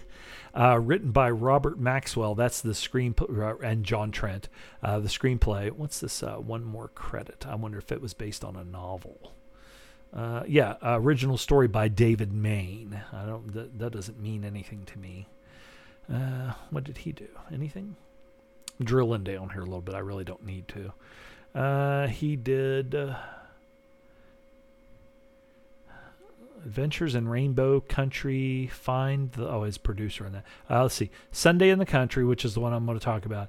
It seemed like a good idea at the time, and Find the Lady with Anthony Newley, or no, Find the Lady is with John Candy, and the other one is Anthony Newley, Stefanie Powers, and Isaac Hayes. So I wonder if that was a uh, musical. What the hell is that? Never even heard of that. Let's see what this is. Laboot. This is a an adventure. Sweeney, a divorced man, is willing to do anything, even kidnapping, to win back his wife. He stands a fair chance as ex mates continue to sleep together despite the fact that she's despite the fact that she's remarried. Um, how far will he go to conquer his beloved once again? It's up to a team of New York cops to try and make sense of the crime. So apparently, maybe he kidnaps her, and and and they're, you know, he wants to get back together. They're they're like fuck buddies, even though she's married. But then he kidnaps her. Anthony Newley, I remember he used to be uh, like in a lot of musicals and be on like Dinah Shore and these shows singing, and I always thought he was kind of a douche. Uh, Yvonne De Carlo is also in that. John Candy. When was this made? 1975. So that's early John Candy. Uh, hmm. Isaac Hayes. He plays Moriarty. okay, I don't know why I think that's funny. I always think of Dr. Moriarty and his Isaac Hayes as fucking uh, chef.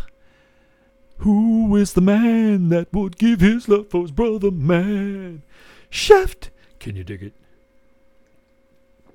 Damn right. Okay, so anyway, the movie I was talking about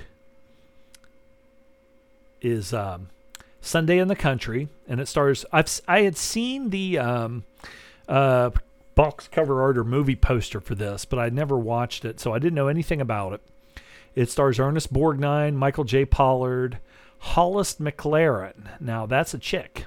She's the main girl. She's uh, Ernest Borgnine's, I think, niece or daughter in this. I can't remember if it's his daughter or niece. Um, and um, like I said, Michael J. Pollard, he played, uh, I think he won an Oscar for playing C.W. Moss in Bonnie and Clyde with Faye Dunaway and Warren Beatty.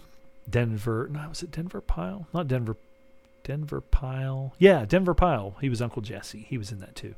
Um, Alex Waxman. I'm trying to think of anybody else.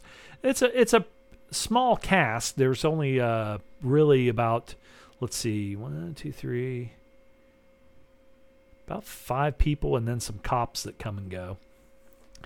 But the story here is um, what I thought it was going to be like was almost like Straw Dogs.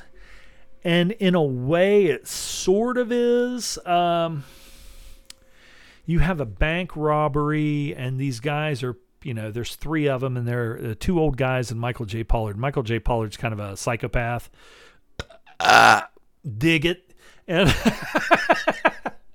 and anyway, um, I was going to say Ernest Hemingway. Ernest Borgnine and his niece. Let's see, is it his niece? Let me look here. Reclusive farmer. Blah, blah, blah. I don't want to read the synopsis because I actually kind of remember what happened in this one. Uh, dee, dee, dee, dee. They seek refuge at the home of a reclusive farmer, but he is prepared for a. Okay. I think it's his niece or granddaughter, maybe. Definitely not his daughter because she's too young. And um, she let's see here. I wanted to look that girl up because I saw her and I thought she kind of looked familiar. What else she? Oh, she was in Atlantic City. Okay, she played uh, Susan Sarandon's uh, sister in Atlantic City, with which had Susan Sarandon and Burt Lancaster, and she's been acting still. When was she born? She's Canadian actress. Yeah, I'm getting off in the weeds here again. But uh, I wanted to see what she was in because she looked familiar to me. Sunday in the Country was only the second thing she was in. She was also on a TV show called Police Surgeon. Okay, I, I, I like I said, I knew for Atlantic City, which was a really good movie.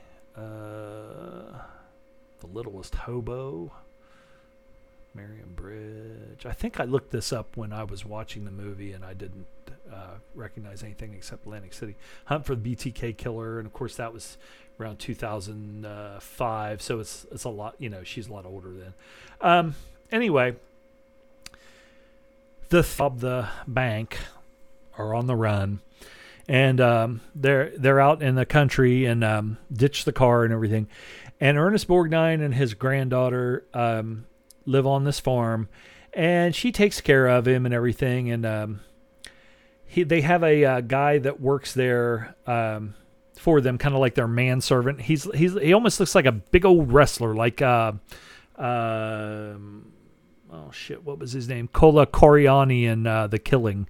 Um, and he's like their uh, Ernest Borgnine's helper on the farm, helps him do all the you know handyman kind of stuff. Big, great, big guy.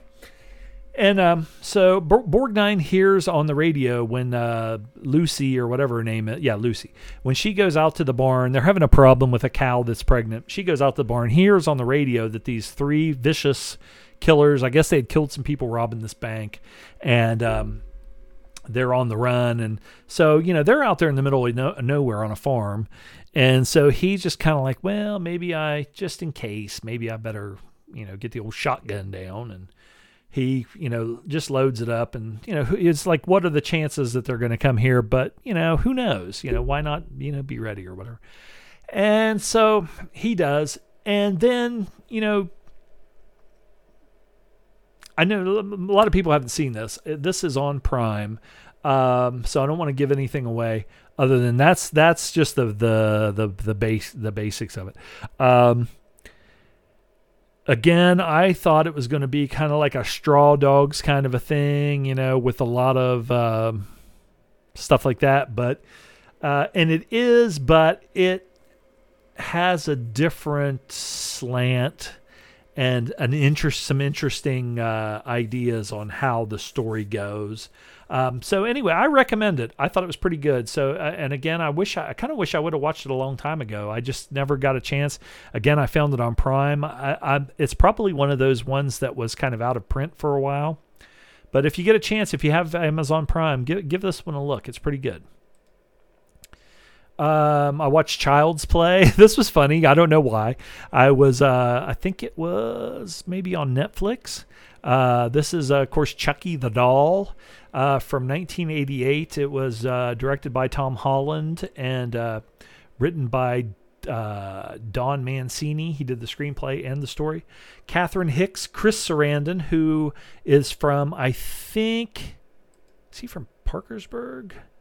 I know he's from. He might be from Huntington, West Virginia, Beckley, West Virginia. So he's a West Virginian, just like me. But Beckley is uh, it's over two hours from me. It's probably about two and a half, maybe three hours from where I live. But again, you know, the, living in a small rural uh, uh, state, anytime you see somebody from you know that's from this uh, from this area, uh, what's his name from Wise Blood is actually from West Virginia too.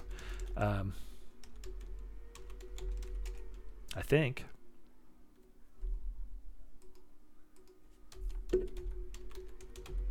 Soupy Sales is is definitely from there, or from here. Um, I believe that Brad Dourif is from West Virginia.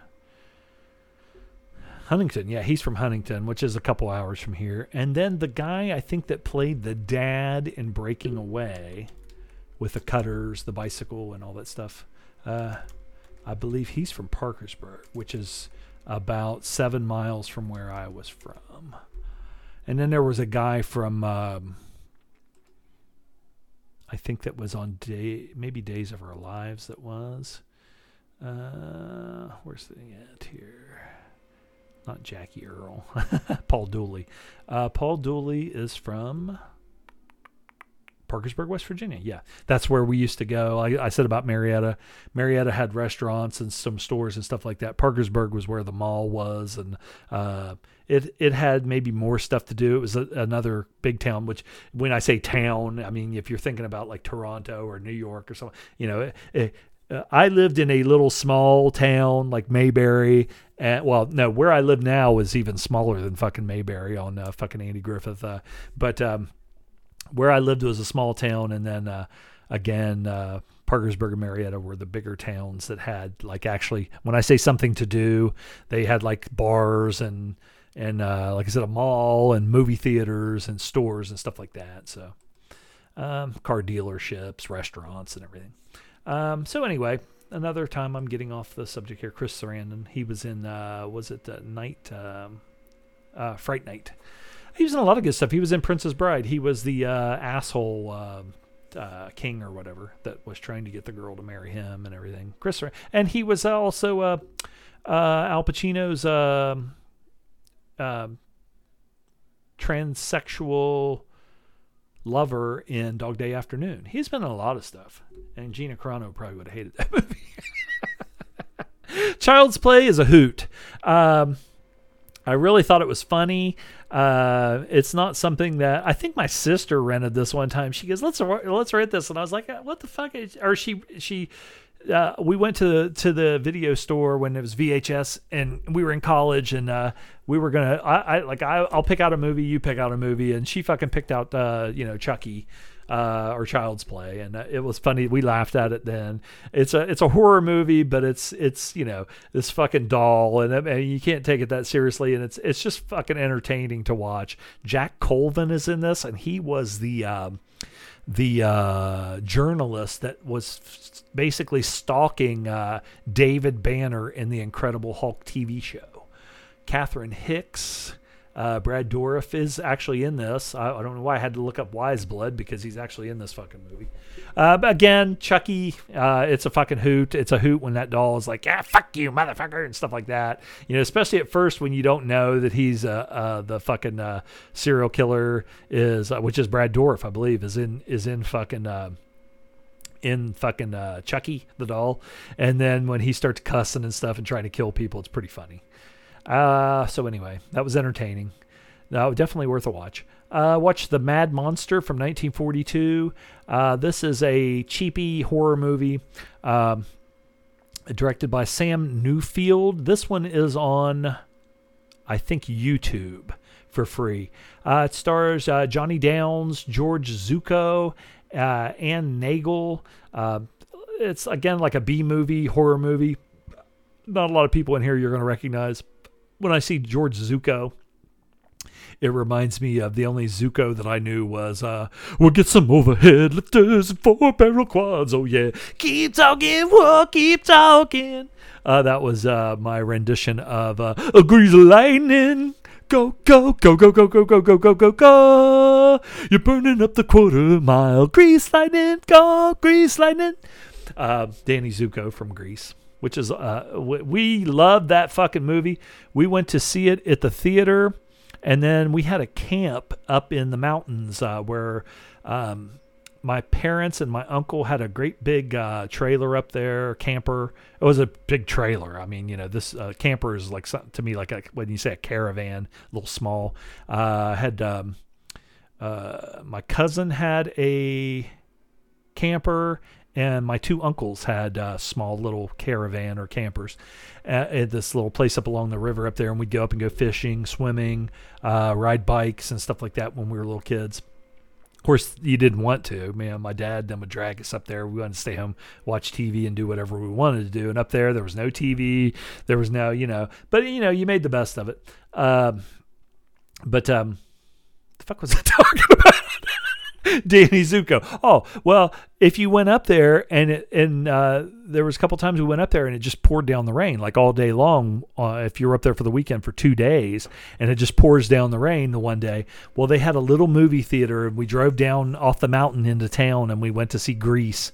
But I think we had maybe seen it before and we loved that fucking movie. Had the album and everything and we knew all the songs on it. Would sing all the songs and you know when you're a little kid and you're like, okay, I'm gonna be Kenickie and you're gonna be you know fucking Rizzo and Danny Zuko and uh, uh, whatever, you know.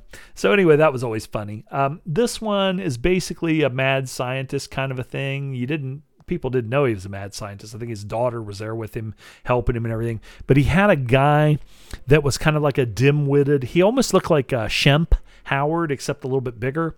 Uh, and he was like his uh, helper, sort of like Igor in the uh, laboratory, but not, you know, uh, evil or anything. He was just kind of like a sort of like a dim-witted guy. Uh, and the um, the doctor or the scientist, he was doing experiments on him, but the guy was so slow that he didn't really know he would uh, strap him down to this table. He go, he'd say like, you know, okay, you need to lay down on the table again. Well, do you have to? It, almost like Lenny and uh, was it Lenny? In uh, of mice and men, the one that had the mouse and everything. Um, but he would say something like, you know, uh, do I have to let? Do you have to strap me down again? You know, he's kind of slow, and but the doctor would strap him down, and then he would give him something that would put make him unconscious. So when the guy would wake up, he wouldn't remember anything. But while he was unconscious, and he'd be like, Oh, I feel pretty good, you know, he didn't know anything that was going on. Well, the doctor was giving him injections, and the guy, of course, the movie is called The Mad Monster. He was giving him injections, and the guy would turn into like a half man, half uh, beast. Uh, sort of like almost like a wolf man uh, sort of a thing, or uh, I was gonna say, well, probably more like a wolf man. I was gonna say like Mr. Hyde, but he really wasn't like uh, Mr. Hyde was conscious and could talk. He was just a uh, a fucking uh, misogynistic, brutal, you know, guy or whatever. This guy becomes animal like, and they have a I think a coyote in a cage inside the. Um, um, inside the laboratory and it's always in there and it's ah, you know everything to, to show you know so I, th- I think maybe he was getting some of the uh, serum or whatever from this coyote and turning the guy into like a man uh, wolf man beast. It was pretty good. All these movies like that i like watching even if they're b movies you know. None of these are like um, ed wood you know the real ed wood where he you know uh, props and stuff are falling over. They're not they're not great and you can tell they're a b movie but they're you know they have a pretty coherent story and everybody's trying to do their best. I think if something fell over or something like that they didn't leave it in. I mean they would actually redo you know uh, do another take, I guess, or whatever, because it's nothing like that. It, they're entertaining, and you can find a lot of these old B movies, no matter what genre they are, on YouTube for free. Uh, next thing I watched was Rabid, which I kind of brought up there a little while ago. It's uh, actually David Cronenberg, and I was thinking for some reason uh, when I said that um, Soderbergh would take somebody from either another uh, like a porn movie or porn career or uh, like Gina Carano from MMA or something like that and uh, make them the lead in a movie. And yeah put good actors around them and everything but it was you know kind of taking a chance on somebody. And but uh, it, this movie actually wasn't uh, Soderbergh it was David Cronenberg. And it's Rabid from 1977 and the person that he took uh, and uh, he actually wrote and directed this Cronenberg uh, was Marilyn Chambers of uh, Behind the Green Door fame. And um, also Insatiable was another of her big movies. And of course you know she was known as being the Ivory Snow um, uh, girl before she started making before she made like Behind the Green Door uh, and she was actually on the cover of um, Ivory Snow holding a little baby, you know, uh, like this uh, toilet paper or whatever uh, is so soft, you know, it's even for, you know, you use your baby. And she's, you know, a good looking uh, young girl or whatever. And um, so then she got involved with the, what were the brothers' names? The Mitchell brothers, uh, who were played by Charlie Sheen and Emilio Estevez in the movie X Rated about the Mitchell brothers. Um, and if you've watched the documentary uh, behind Deep Throat or whatever it was called uh, about the movie Deep Throat, um, around the same time that Deep Throat I think came out, uh, the other big X-rated movie that came out that went sort of mainstream. You know, if you watch um, the movie, the movie Lovelace or the uh, behind, uh, uh, not behind the green door, but um, you know the story about um, Deep Throat, Inside Deep Throat. Uh, these movies came out before this. Most of the adult movies were like on loops, and you could only watch them in dirty uh, movie theaters, uh, and um, you know, or on like Super 8 or 16 millimeter or something like that. So anyway, Deep Throat uh, came out, and uh, it kind of went mainstream. And if you know, you watch Travis Bickle in uh, Taxi Driver, where he takes. Uh, um, what's her name? oh shit. Uh, was it not Mariel Hemingway? Uh, God damn it! What's her?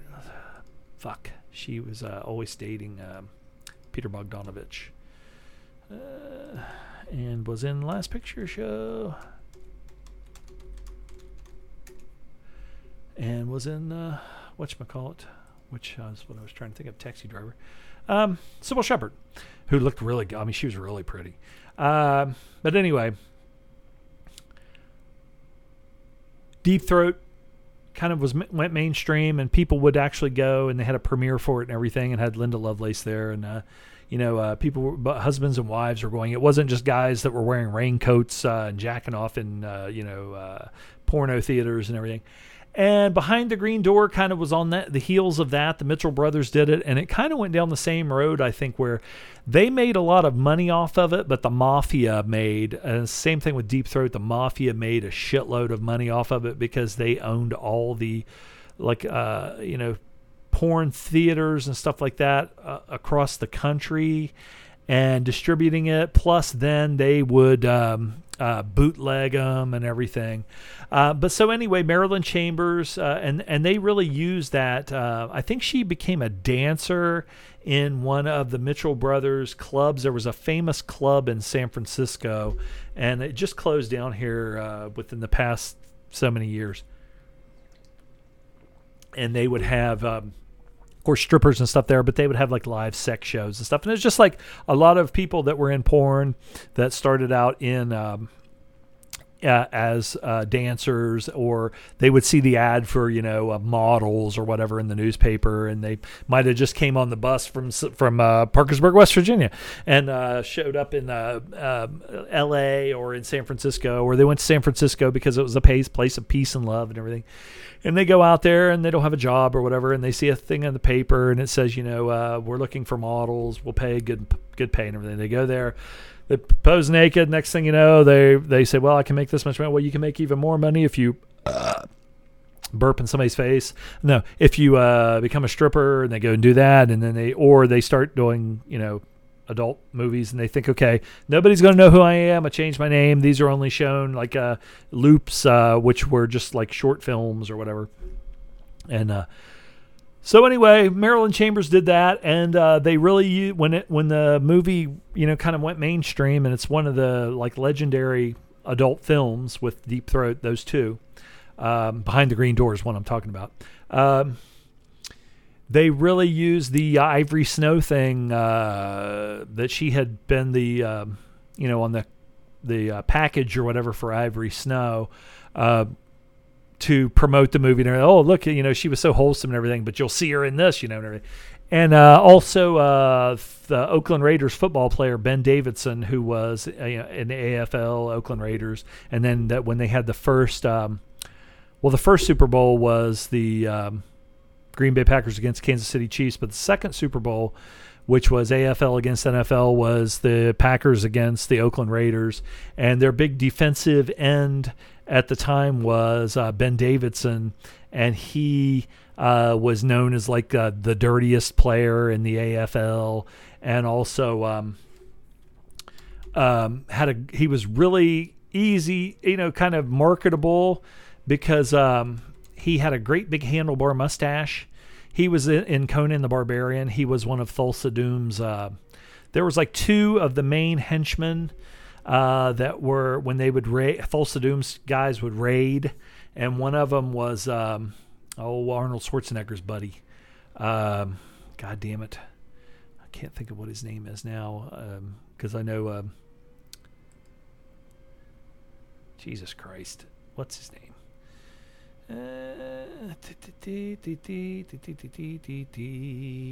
Not Franco Columbu. He was in it, but he was like a he was like a hound that went. Uh, they used to uh, sniff out the places. Uh, it was the guy that fucking El Goro always talks about, the, and and he's been in a whole bunch of Arnold's movies, and he is also he's not Swedish, is he?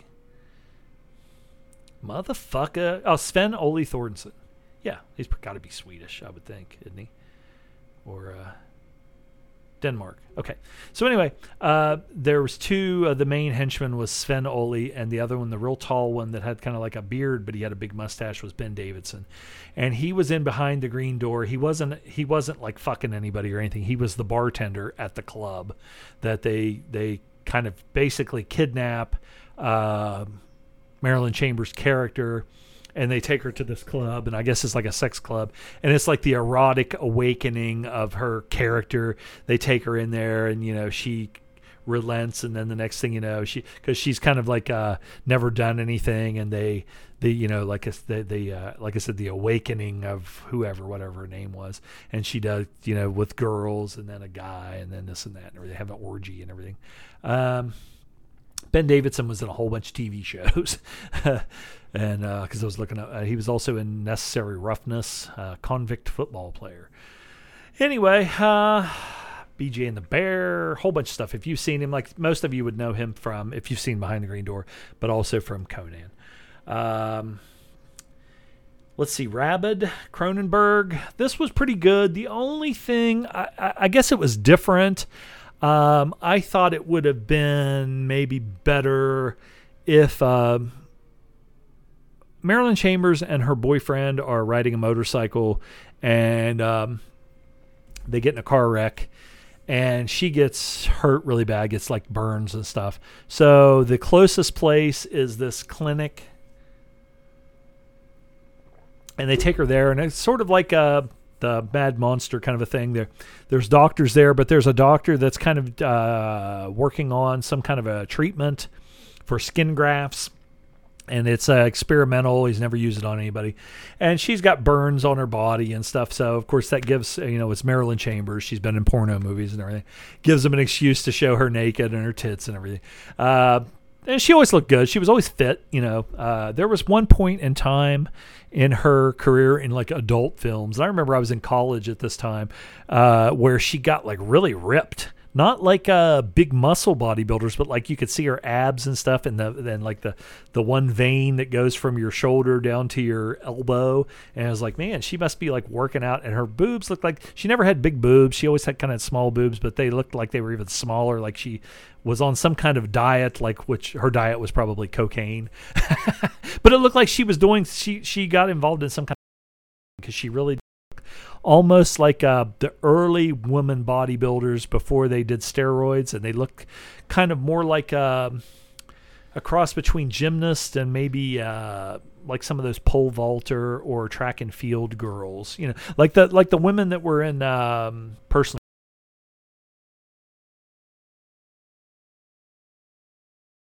and started looking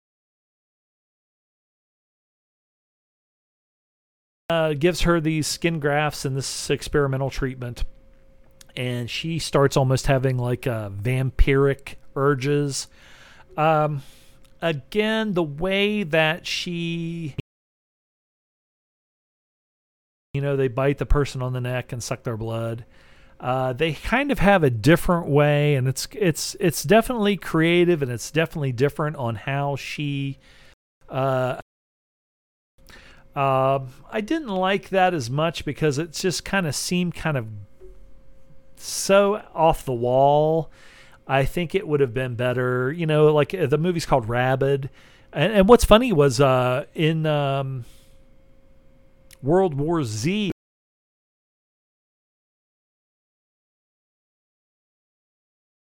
turn and you know become basically zombies before they would call them zombies they thought it was uh, uh, some kind of new st- strain of rabies and i thought you know maybe if they would have done that it would have been just kind of a zombie movie um, but you know, with rabies, it's like okay, if some then you have a chance.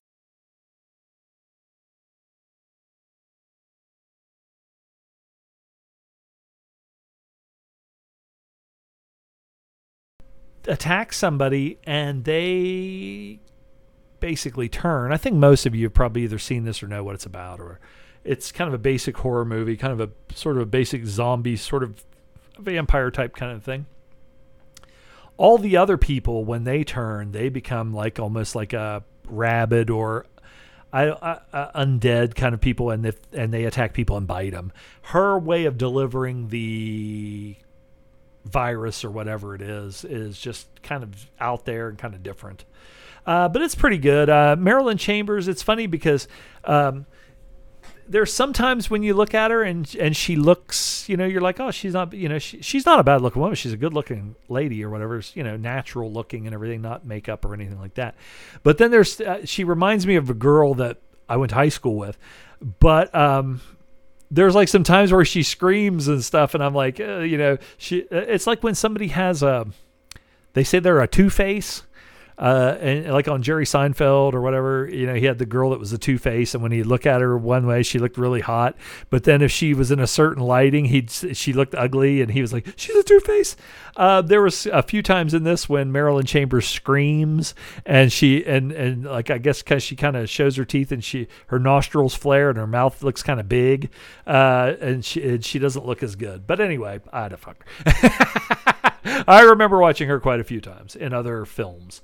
I wonder if she was in anything else other than this. This was a mainstream film, and of course, like I said, uh, you know, but Behind the Green Door was a dirty movie. I mean, it was a. Um, but uh, like I said, it's like Sasha Grey uh, uh, uh with uh, Soderbergh. He gave her a shot and everything, but I don't think she may have been in a couple other movies where she was like small parts, but nothing. Uh, you know, I think most of these after Rabid, like Insatiable, that was a adult movie. It had a storyline and it was a like a you know full length f- movie and everything. And and uh, and uh, uh, Marilyn Chambers was a singer, a country music singer in this. So I think they were trying to uh, make her like uh, an actual show her talent and be a singer because they actually had a sequel to that, which was Insatiable too. but uh, I remember Insatiable, and I remember. Um, of course, Behind the Green Door, Insatiable, and then she had these ones that were like uh, Marilyn Chambers' private fantasies. And then she did the deal where she came back and she was probably like 50 years old and she kind of looked like shit. And, you know, for a 50 year old woman or whatever, she, I guess she didn't look bad. But when you knew, you know, you, you uh, if, I don't know. Uh, and she died. She had like an aneurysm or something and died relatively early. I was surprised when she died because and she, and she actually married. If you watch uh, the uh, Deep Throat, um, like I said, the the, the Lovelace movie, uh, or the uh, documentary of Deep Throat, or read Marilyn Chambers or, or, not Marilyn Chambers, Linda Lovelace's book. You know, she said how Chuck Traynor was you know beat her and all this stuff and everything. Well, uh, Marilyn Chambers actually married Chuck Traynor uh, after he got divorced from Linda Lovelace, and she never had any problem. But then again, you know, maybe she wasn't a victim, you know, and maybe it's it's just because you know some somebody uh, he might have been all hopped up on coke and beat the shit out of Linda Lovelace, and Linda Lovelace was, you know. Uh, maybe I, am not putting it off on her, but like I was going to say, more not not as strong-willed, and you know he was kind of more like a predator. And a guy that's abusive isn't going to. He might find a woman that he can abuse uh, because she doesn't stand up to him, or for whatever her psych, psyche is, or whatever. Uh, and he sees that and he preys on it and Marilyn Chambers might have been the kind of person that wouldn't put up with that shit, or she never showed that she would, or whatever. And so I don't know. It's you know you don't want to go either way by because I I remember Marilyn Chambers saying that Linda Lovelace's book was all bullshit because Chuck Traynor never beat her and everything. But you don't know, you know, you don't know the experience. And I think that there were actually people that um, um, when they were making Chris Noth played the uh, the uh, guy in um, Lovelace, and uh, was that Damiani? Lovelace, because I think it was a mainstream, uh, like a, an Italian director, and he also made porn movies, but he made them under a different name. And let's see, Chris Noth played him. But the, when they were making some of these adult movies, they heard um, Chuck Traynor beating the shit out of her, like if they were in a hotel room. Uh, Anthony Romano is who they said it was, but let's see. Let's see if it says who's uh, Jerry uh, Damiano. Okay, yeah. Um,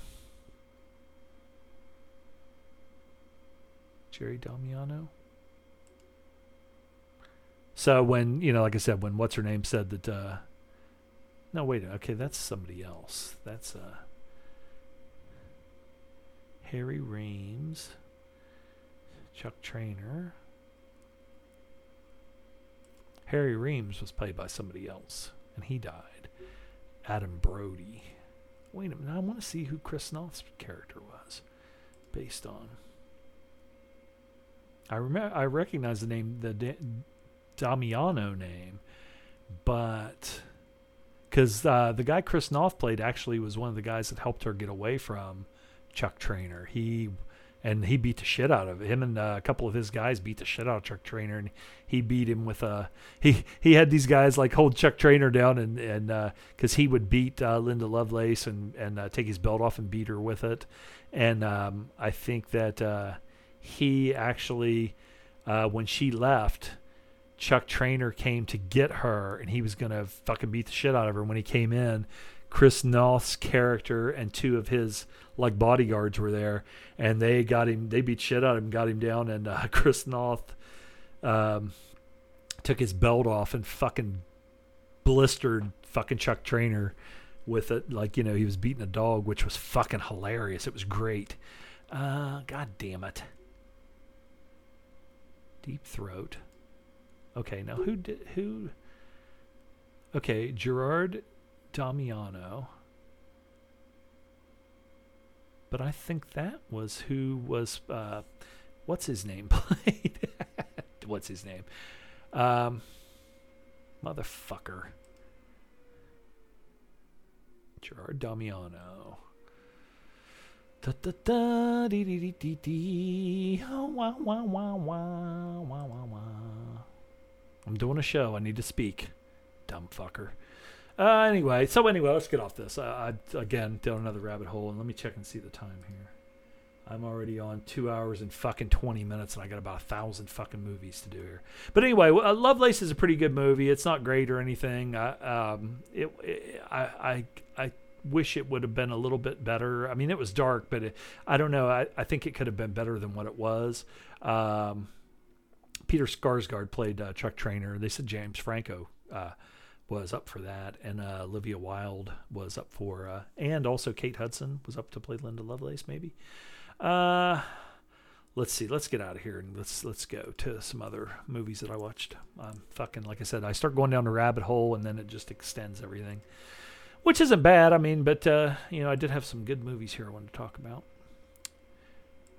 Marilyn Chambers. So anyway, Rabid uh, for an early movie um, was that the first one that uh, I don't think that was the first movie that uh, what's his face did. Was it? what's his face? David Cronenberg? No. Um, well, there's a short movie, short, short, short, short, short. Yeah, Rabid was, I think, the first maybe full length that wasn't TV or a short. So okay, uh, but uh, again, that was it was a pretty good movie for uh, uh, not having any that many. Like I said, just Marilyn Chambers, basically, maybe the only person I knew in it, and um, you know, Cronenberg's. It just depends. He's hit or miss for me. Like Fast Company was the William Smith movie that Loaf and I uh, uh, reviewed about William Smith uh, being a funny car driver. It was sort of like something that Burt Reynolds would star in.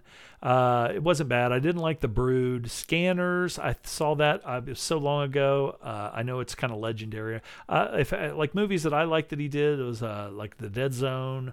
let's see if there's anything else here. See, there's a lot that I missed that he did because it's just not, he wasn't he's not really my kind of Eastern Promises, of course. A Dangerous Method wasn't bad. that was Fassbender and um, um, not not you, McGregor, uh, Fassbender and uh, Viggo, and uh, Keira Knightley. That's the one about um, Sigmund Freud and Carl Jung.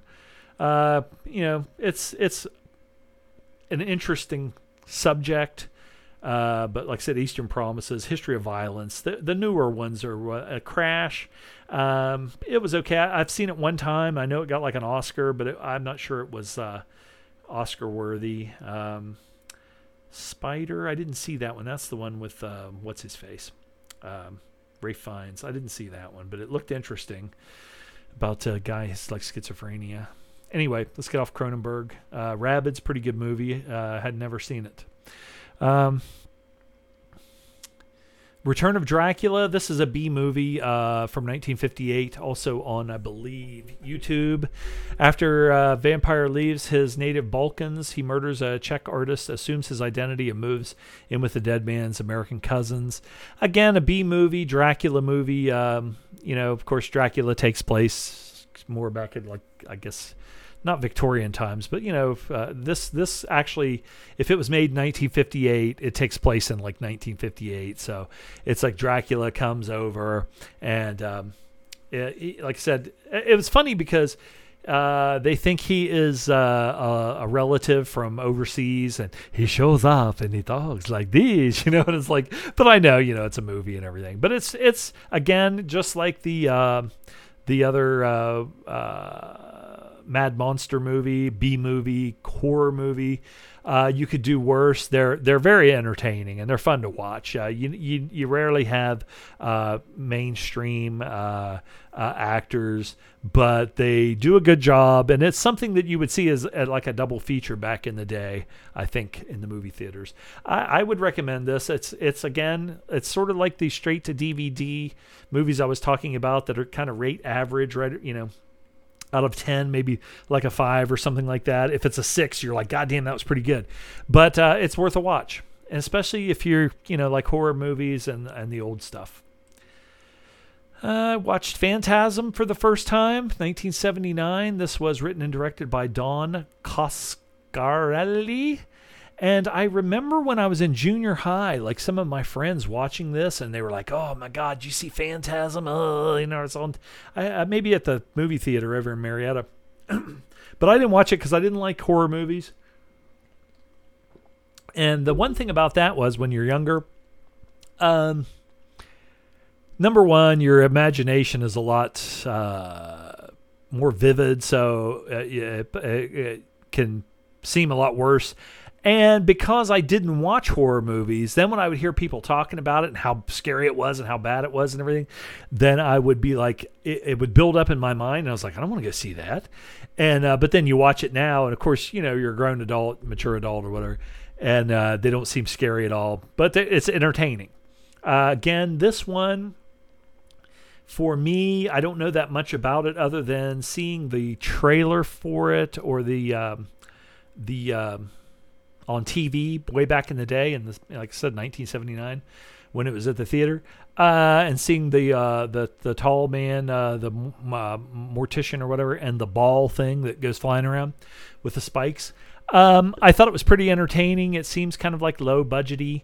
Uh, it has definitely a um, I, I don't know if I would say a psychedelic kind of a thing, but a uh, another like dimensional kind of a, a, deal going on there. Um, almost reminded me of um, sh- well, Stranger Stranger Things is kind of like a Lovecrafty kind of a thing.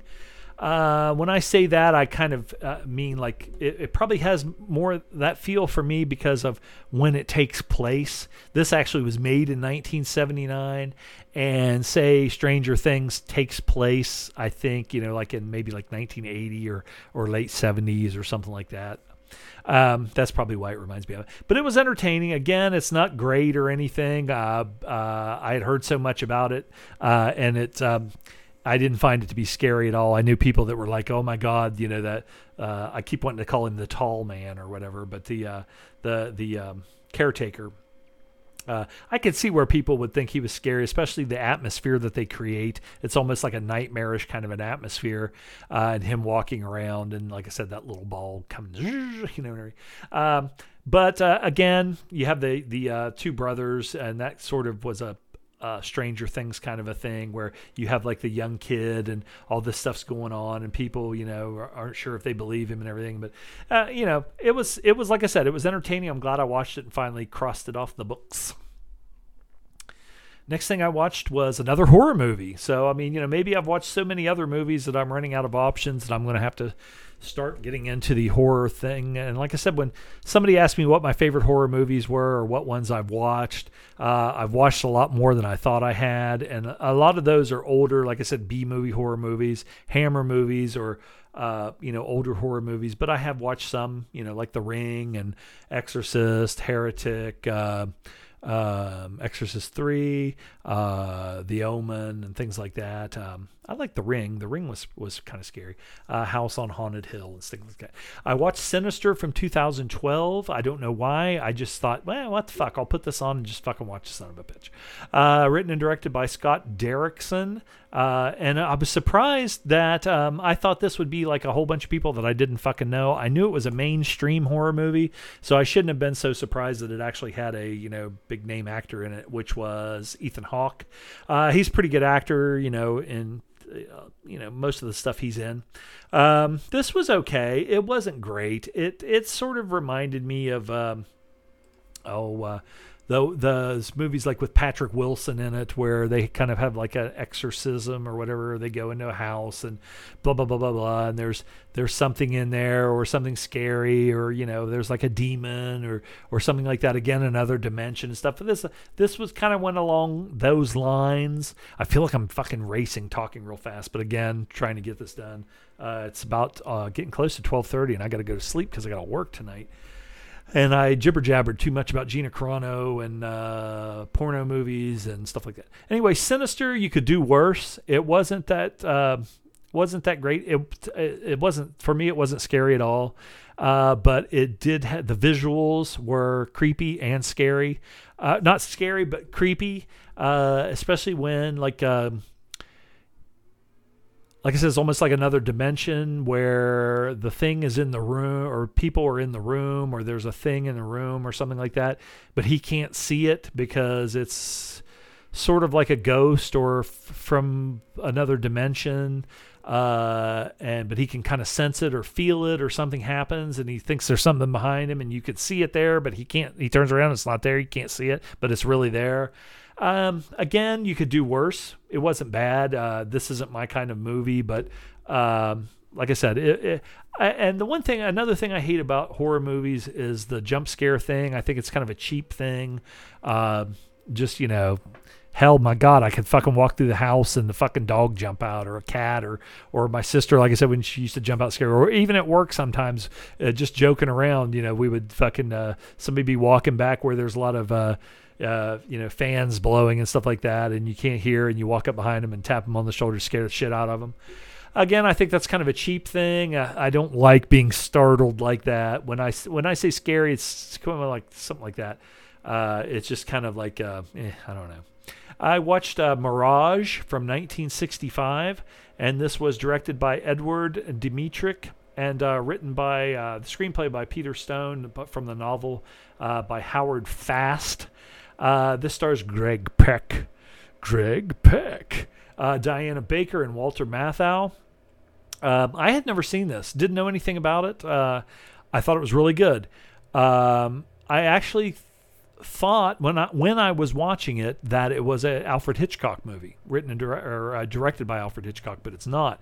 Um, Gregory Peck is always solid. He's excellent. He's a legend. Uh, Walter Matthau was always good. He was a, a private dick who was. It's kind of like one of those movies where. Um, somebody finds out that their life isn't what they think it is, uh, and they're trying to put the pieces together. Uh, Walter Matthau, like I said, is a private detective that is trying to help Gregory Peck. Uh, Kevin McCarthy is in this, and I've seen him in some TV shows and some other movies, and he's always good. He plays kind of a sleazy kind of a guy, which he plays in a lot of movies. Jack Weston is always funny. He was in um, Gator with uh, Burt Reynolds and a lot of a lot of movies. Leif Erickson is somebody that I had had been looking up because I used to watch him on High Chaparral. He played uh, Big John Cannon. It was a western that used to be on, uh, and uh, Big John Cannon had a ranch. I think it was in like Texas, and uh, there was a lot of Apaches that would come and try and raid the ranch. And uh, Big John was married to. He kind of reminds me, sort of, of a um, uh, Sterling Hayden kind of type of guy. Uh, he is um, he was married to I think Frances Farmer, uh, who you know they made the movie Frances about, uh, who was a famous actress that had a nervous breakdown. They put her in a you know an asylum and everything, gave her electric shock and stuff like that. Um, um, but Leif Erickson is in this, and he was also on, uh, in on the waterfront. He was one of the cops that uh, would always come around and try and ask Marlon Brando's character about what he saw, what he heard, and everything. Uh, George Kennedy is in this. He's really young um, and plays kind of a baddie in this. Uh, which he played a lot of back in those days. Uh, this is a very good movie. Again, I thought it was a Hitchcock movie, and uh, I, I, liked everything about it. Um, uh, I, I, just missed it. I, for some reason, I'd never seen it.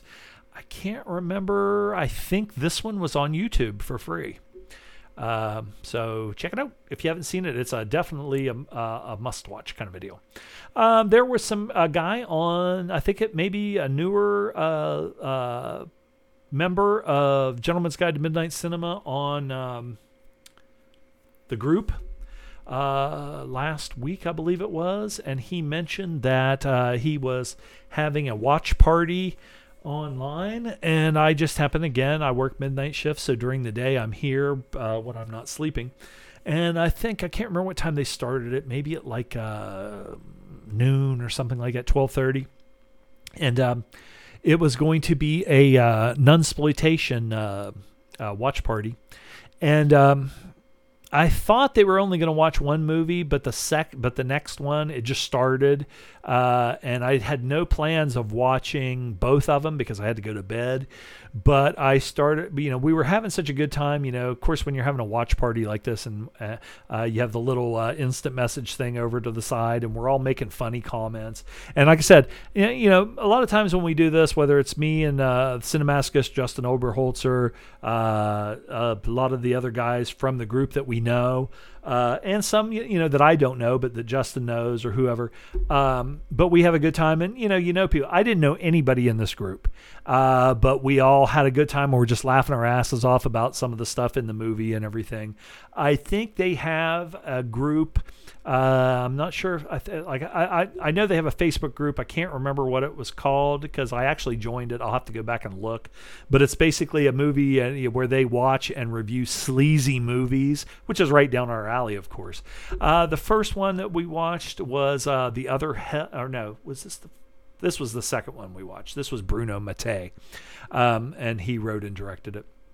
Uh, but this one, um, uh, the Other Hell from 1981, which is L'Altro Inferno, and of course, Nunsploitation and everything. They have a um, Again, we watched a Japanese one first, which was more more up my alley. Uh, it was definitely uh, when you say nunsploitation, it had a lot of fucking nudity in it, a lot of sex in it, a lot of uh, uh like uh, sadism and uh, BDSM and stuff like that. This one was more kind of a straight up horror movie with a kind of a oh, how would I put it? Uh, like somebody kind of like losing their shit. The the of course the nun and the covenant and everything that they're at is is very cultish and very uh, fanatical in this one. It just didn't have as much tit, it didn't have as much nudity, and it didn't have as much fucking in it. Uh, but it did have like some uh, some crazy ass. P- the the one woman in it that was uh, we called her. Um, oh uh, goddamn, what was it? Uh, well, we uh, that uh, Mother Vaticant. Everybody kept calling her Mother Vaticant, I think, or something like that. Uh, Sister Vaticant. Uh, but anyway, um, she kind of reminded me of the nun in uh, Black Narcissus that kind of started losing her shit. If you ever see Black Narcissus, which I think they're making a mini series, a short mini series out of that movie, which was an excellent movie. Uh, but if you see the picture of the the uh, nun that kind of starts losing her shit in Black Narcissus, that's what the main nun in this one kind of reminds me of. It was pretty good. Again, uh, nun exploitation. Very, it was sleazy, but it wasn't. It wasn't as sleazy as much as it was just fucking. Uh, uh, crazy person losing their shit. Now, the one that was sleazy as fuck that I really, I didn't say I really liked it, but I thought it was way better because it was just so fucking sleazy, was uh, uh, School of the Holy Beast from 1974 or Seiju Gakuen, uh, which is the original title. Um, this was directed by uh, Norifumi Suzuki and uh, written by uh, Masahiro Kakefuda and uh, uh, Norifumi Suzuki, and it stars Yumi Takigawa, uh, Emiko Yama Yamauchi, Yayoi Watanabe, and a whole bunch of other people, Japanese names. Um, anyway, um, this one again. Um, there's some shit going on in this covenant for nuns, and it is uh, pretty bad. if you fuck up in this, uh, the main nun who is like the, uh, you know, the sister, whatever, uh, she will get all the other nuns together and they'll strip you down naked and beat the fucking shit out of you with whips and and uh, tie you up in like BM BDSM knots and whip you about the tits and everything. There's uh, some uh, there's some sex in this. There is a, a priest that comes to the uh, to the uh, covenant and he's kind of like Rasputin. Uh, he even looks like Rasputin, except he's Japanese. He's got a big long beard and long hair and everything. And he goes about fucking a bunch of them, and uh, then they get jealous and stuff, and they try and scratch each other's eyes out, rip each other's clothes off, and they have like uh, fucking uh, uh, one of them will have to fight the other one while the other ones are standing around. They rip each other's clothes off and pull each other's tits and everything. Uh, this one good. it's fucking crazy as shit. It's sleazy as fucking all get out. This one was a big recommend. School of the Holy Beast from 1974. I think they're going to have another watch party. I thought it was today, but I can't remember. I'd have to look. I have to go back and look. Uh, and like again, uh, like I said, I have to fucking go to sleep. Uh, this is my last day this week. Uh, so anyway, I wish I would have had it this weekend, but we'll see. It might be. I don't know. I watched another uh, classic movie called uh, In a Lonely Place from 1950. this is a Nicholas Ray movie written by um, an adaptation of Edmund H. North's uh, book, uh, and screenplay was by Andrew Solt. This stars Humphrey Bogart, Gloria Grahame, Frank Lovejoy. Uh, who else is in this? Uh, da, da, da, Nobody I know by name here, just on the first page of this.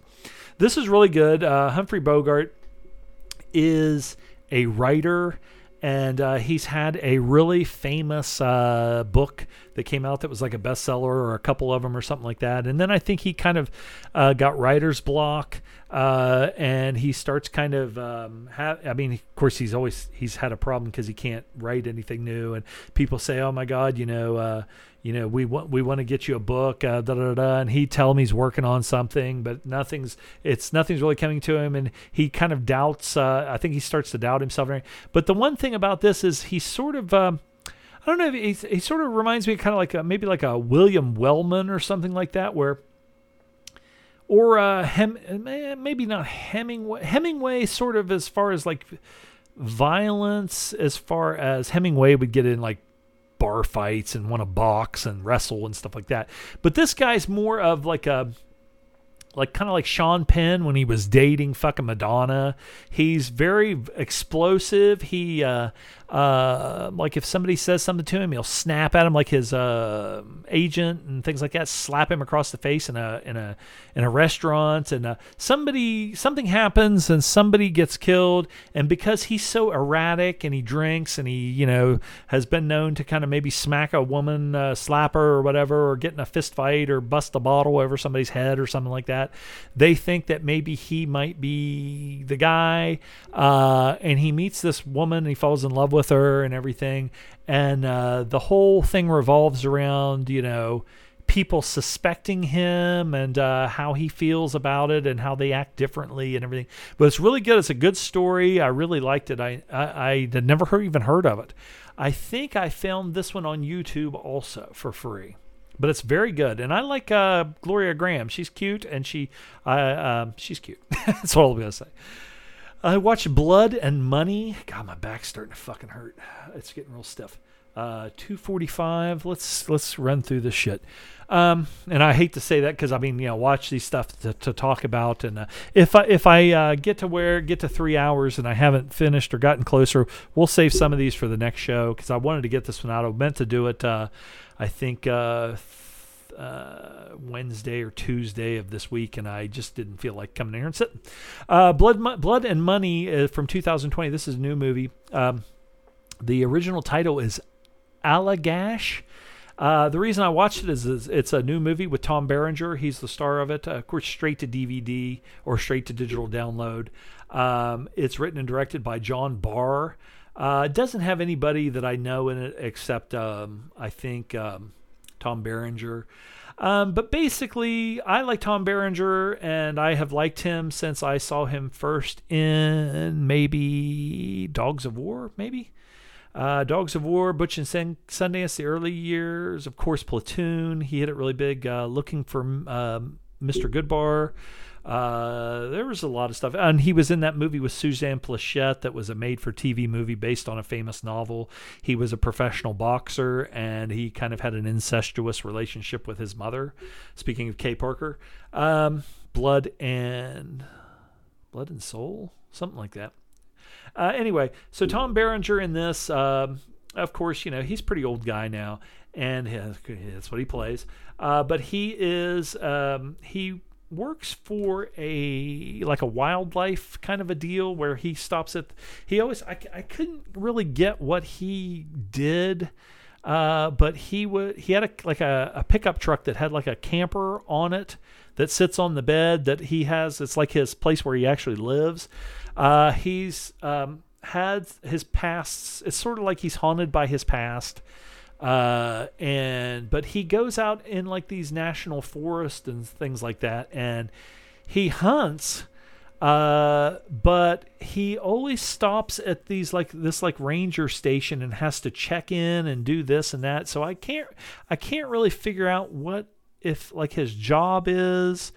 Um, or if he's just hunting and he goes and checks in to check the the animal in that he, the deer that he got, or something like that.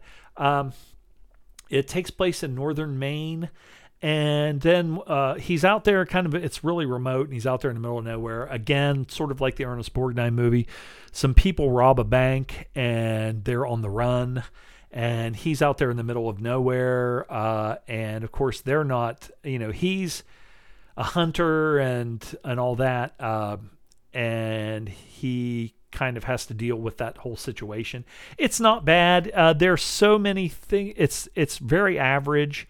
I like watching Tom Berenger, and I like him in these kind of uh, outdoorsy movies, or you know, like I said, like Sniper or something like that.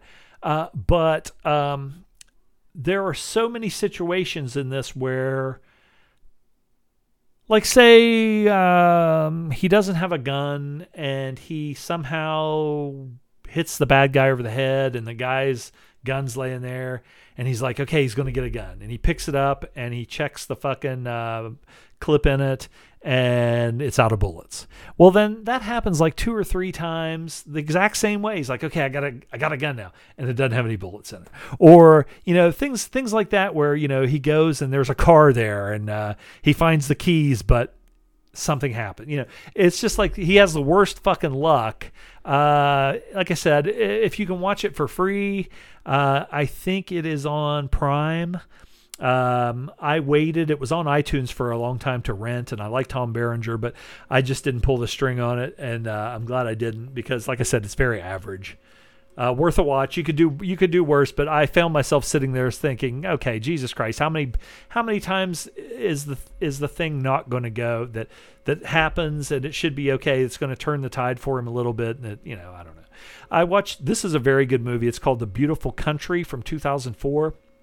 It's a long. Uh, it's a, it's not super long. It's two hours, a little over two hours, two hours and five minutes. Uh, it was directed by Hans Peter Moland, and uh, one of the main reasons I I watched this is because on the box cover art it's got uh, Tim Roth and Nick Nolte.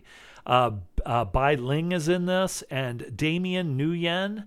Uh, Damien Nguyen is the star, and Bai Ling. Basically, those two are the um, uh, are the main characters. Tim Roth is in it quite a bit, uh, and also um, um, uh, Temuera Morrison is in it. Uh, him and Tim Roth kind of have a, about the same size uh, uh part. Uh, Nick Nolte is definitely in this. He has a very, very important and pivotal, pivotal role. Um, but this is a very good movie. It's about uh, kids born of Vietnamese mothers who uh, were involved with American GIs in during the Vietnam War and what happened to them. Uh, this one really, man, there was some, there was uh, a, there's definitely one scene in this that got me. It really teared me up and made me sad. Um, very good story. I don't know if it's based on a true story or not. I, I am sure it's based on a true story because there was a lot of times that stuff like this happened. Uh, just just a very it's a sad movie, but it's it's a good movie. I had never even fucking heard of it, so I mean, I'm glad I found it. This one I think was on. I can't remember what I saw it on, so I I'm, I can't tell you uh, if it was on Prime or Netflix or YouTube. I can't remember. I think maybe YouTube. Um, I watched Dark Crimes from 2016. This is another one that has been out for a long time, and I almost pulled the trigger on it, but just didn't because I didn't want to rent it. I wanted to just go ahead and watch it when it came to Netflix or Prime. I think this one is on Prime. Um, this one, uh, one of the selling points of this is it's Jim Carrey doing a dramatic role. Um, it also has Martin uh, uh, Csokas, I guess it's a Greek name, I think, because uh, like Larry Csonka, uh, uh Zokas, because Larry Csonka was CS. So okay, uh, and Charlotte Gainsbourg Gainsbourg is in this, which I know her from uh, lots of uh, from Antichrist and also Nymphomaniac. Um, this is a pretty good movie. It's I think based on true story. Um, it takes place in Poland, and Jim Carrey is a detective. He's a policeman, he's a detective, and he's one of these guys that is almost like a um, obsessive compulsive uh, when he digs his teeth into a case and starts working on it. I mean, he works on it like constantly. He works after hours, off the clock. Uh, he's always out surveilling or, or going to uh, looking through the files and looking and looking. Even when he's at home, he's looking, looking, and, and his wife, you know, is just he just completely gets so so immersed in uh, the case that he, you know it comes him and his wife, you know, are like strangers. Um, there's a a um, there's a murder uh, and he it's it's kind of like a cold case but i think he had worked on it before or something and uh, he's going to try and figure it out. And uh, he does a good job. Again you know with the um, with the uh, accents i mean uh, when i was watching this i thought maybe he was doing like a uh, an a sort of a Scottish or Irish or something. I can't put my finger on it, but it, it definitely did not sound like Polish. But no, I mean, n- none of the people in it are, you know, speaking. Uh, like I said, Mar- uh, that uh, Martin uh, Csokas, uh, he, uh, where he, where is he from? He is from New Zealand. Uh, but it's Hungarian, so and I'm uh, quarter Hungarian. So anyway, uh, English, Irish, Danish is his mother, and then his dad was Hungarian. So yeah, I, I could see maybe like the Hungarian accent there. Uh, he definitely doesn't have a New Zealand accent. Accent, but anyway, this is pretty good. It's um, uh, you know uh, didn't rate very well, and I don't think it did very well at the box office, but it was okay. Um, it was worth a watch again nothing you know that i would want to revisit or anything but it's uh it was it was definitely it you know i watched it i didn't get bored with it or anything. I think some people said that they thought it was too long and jim carrey really wasn't uh that good in it or something but i thought he did an okay job. Uh, watched Diary of a Madman from 1963, and this is uh, directed by Reginald Le Borg, uh, written by uh, Guy de Maupassant, uh, is the one one of the did the stories and Robert E. Kent it stars Vincent Price, Nancy Kovack, and Chris Warfield. Uh, this is pretty good. Um, Vincent Price is a, of course, a magistrate, French magistrate, uh, and he. Um, it's a it's a horror movie but almost sort of a little bit giallo-ish. Um, there and and it has uh, some metaphysical stuff in it. Um, he is involved in uh, I think putting see I watched this a while a little while back and um, I know he was involved in the conviction of some of a criminal and I think the guy was put to death, and then somebody is going around killing people, and he's trying to figure out uh, what's going on and who's doing it and everything. And again, it has a definite metaphysical kind of a thing to it. Uh, I don't know if this is a Hammer movie. I'm not sure. Kind of had the feel of one but it's pretty good. Again, I don't know if I would. Uh, not quite a B movie like some of the other ones I was talking about. This is a little bit above that, but uh, it's not like a, a big, uh, you know, the the main thing, Diary of a Madman, I remember Ozzy Osbourne, so I think I'm sure that's where you got that from. But it's worth a watch. It's pretty good. Vincent Price, I always like watching him, you know, in some of in his old movies, old scary movies. Uh, let's see here. Okay, I'm almost at three hours, people, and uh, we'll go just a little bit longer here. Let me see where I'm at on my list here. Uh, go a little about halfway, maybe a little bit more. Um, I watched Revolver from 1973.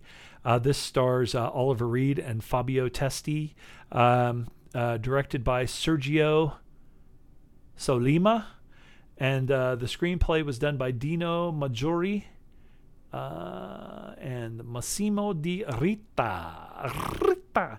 Um, this one was pretty good. Uh, it was, um, again, some of these I got to go from memory, and my memory is turning to shit lately. Uh, Fabio, t- okay. Uh, Oliver Reed is a warden of a prison. And um, something happened. Let's see. An Italian official decides to take it upon himself uh, to free his wife after she is taken hostage by a ruthless criminal. Okay, they basically kidnap Oliver Reed's wife. He is the warden of a prison, and um, to help, he has to. They tell him you have to help. Uh, this guy that we know get out of prison, and he's the warden. So Fabio Testi is the guy, and Fabio Testi is like a fucking. Um, I'm talking about actual Fabio Testi, not the character. He looks like a fucking male model. Uh, very good looking guy. Uh, you know, of course, he's Italian. Um, but he's in the movies that I've watched him in, I enjoy watching him in, in movies in these roles, in police movies, as either a cop or as a bad guy and everything, uh, or in a Western. Um, uh, Oliver Reed is always, you know, explosive. In this one, it's it must, it's definitely after he got his face mutilated by a uh, a broken whiskey bottle or beer bottle in a bar fight in real life because he's got the big bushy mustache. Uh, he always looks like uh, somebody who could murder somebody or beat the shit out of somebody or rape somebody.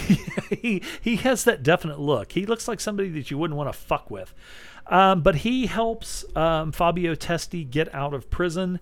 Then there is kind of a um, uh, I, I don't want to say convoluted, but you're trying to figure out what the fuck's going on. There is a guy who is friends with Fabio Testi, who is like a uh, musical. He seemed like he would be like somebody who was a big uh, pop star with uh, you know music, but also maybe making movies. They didn't have videos back then, but something like that. He's got like fans and stuff and groupies and shit all over the place. But I like this one. I like the uh, you know they kind of put uh, Oliver Reed's character, even though he you know he's a warden, he's not a cop, but he basically is on that side of the law. And then they do shit to to. Um, force him to go the other way. And uh, then it starts out him and Fabio Testi kind of butt heads because he doesn't like Fabio Testi because I mean he doesn't want to help him out of jail, and, uh, then he does. But then as they go along, they kind of have to work together, and then they start kind of uh, becoming more. Uh, I don't want to say they build a relation. I guess any kind of relationship is a relationship, but um, Fabio Testi ends up being uh, not as bad, and Oliver Reed not as good. There was one scene in this that was very disturbing to me, uh, a rape scene, and uh, yeah, it was you you uh, didn't see uh, the full thing, but how they shot it and um, Oliver Reed having to experience it in a certain way while it was happening was very disturbing to me. And it was kind of like that's one of those things that makes it real because it is something that like criminals or people that were psychopaths or something like that that don't care about other people. And rape definitely it's like irreversible. It's not a it's not a titillating thing like you would see in some movies in the 70s um, uh, where they would make it more of a titillating kind of a thing. It's a violent, horrible, ugly thing, and that's what this was. But it, it disturbed me a lot. Um, I might cut it off here. I don't have to work this weekend. Uh, we're at three hours now, so I'm going to make a mark here by Revolver, and we have covered all that. And then I I don't know. It's I'm not going to do like a wait and do like a whole week before I I'll get on and do make uh, uh, like a uh, make it like a two parter and uh, since I'm not working because of COVID and everything and not being able to go visit anybody or anything like that, um, I've got one, two, three, four, five, six, seven, eight, nine, ten, about 10 more movies there. And I'll probably watch some stuff here uh, in the next couple days. And I'll add on to that and maybe find another topic uh, to kind of, you know, add on to like the movie reviews and uh, and we'll put that we'll we'll record that this weekend because like I said with COVID and everything, you know I'm gonna be pretty much not doing anything and be at home anyway. So and watching movies and watching TV and everything. So um, I'm gonna go ahead and sign off now. We got three hours in. I definitely do have to go to sleep. I appreciate all the feedback uh, that I'm getting uh, since I started the show back up, and I really appreciate everybody's support and uh, especially even on the group. You know we got some uh, good conversation going about some of these movies. You know that I've watched this week, and uh, and uh, love that, and uh, also sharing the uh, some hot hot tub uh, stuff with our uh, with our friends as far as uh, uh, certain uh, vivacious and ladies that we find to be very alluring. Anyway, I'm going to get off here now. And again, this is Dr. Zom from Zomania.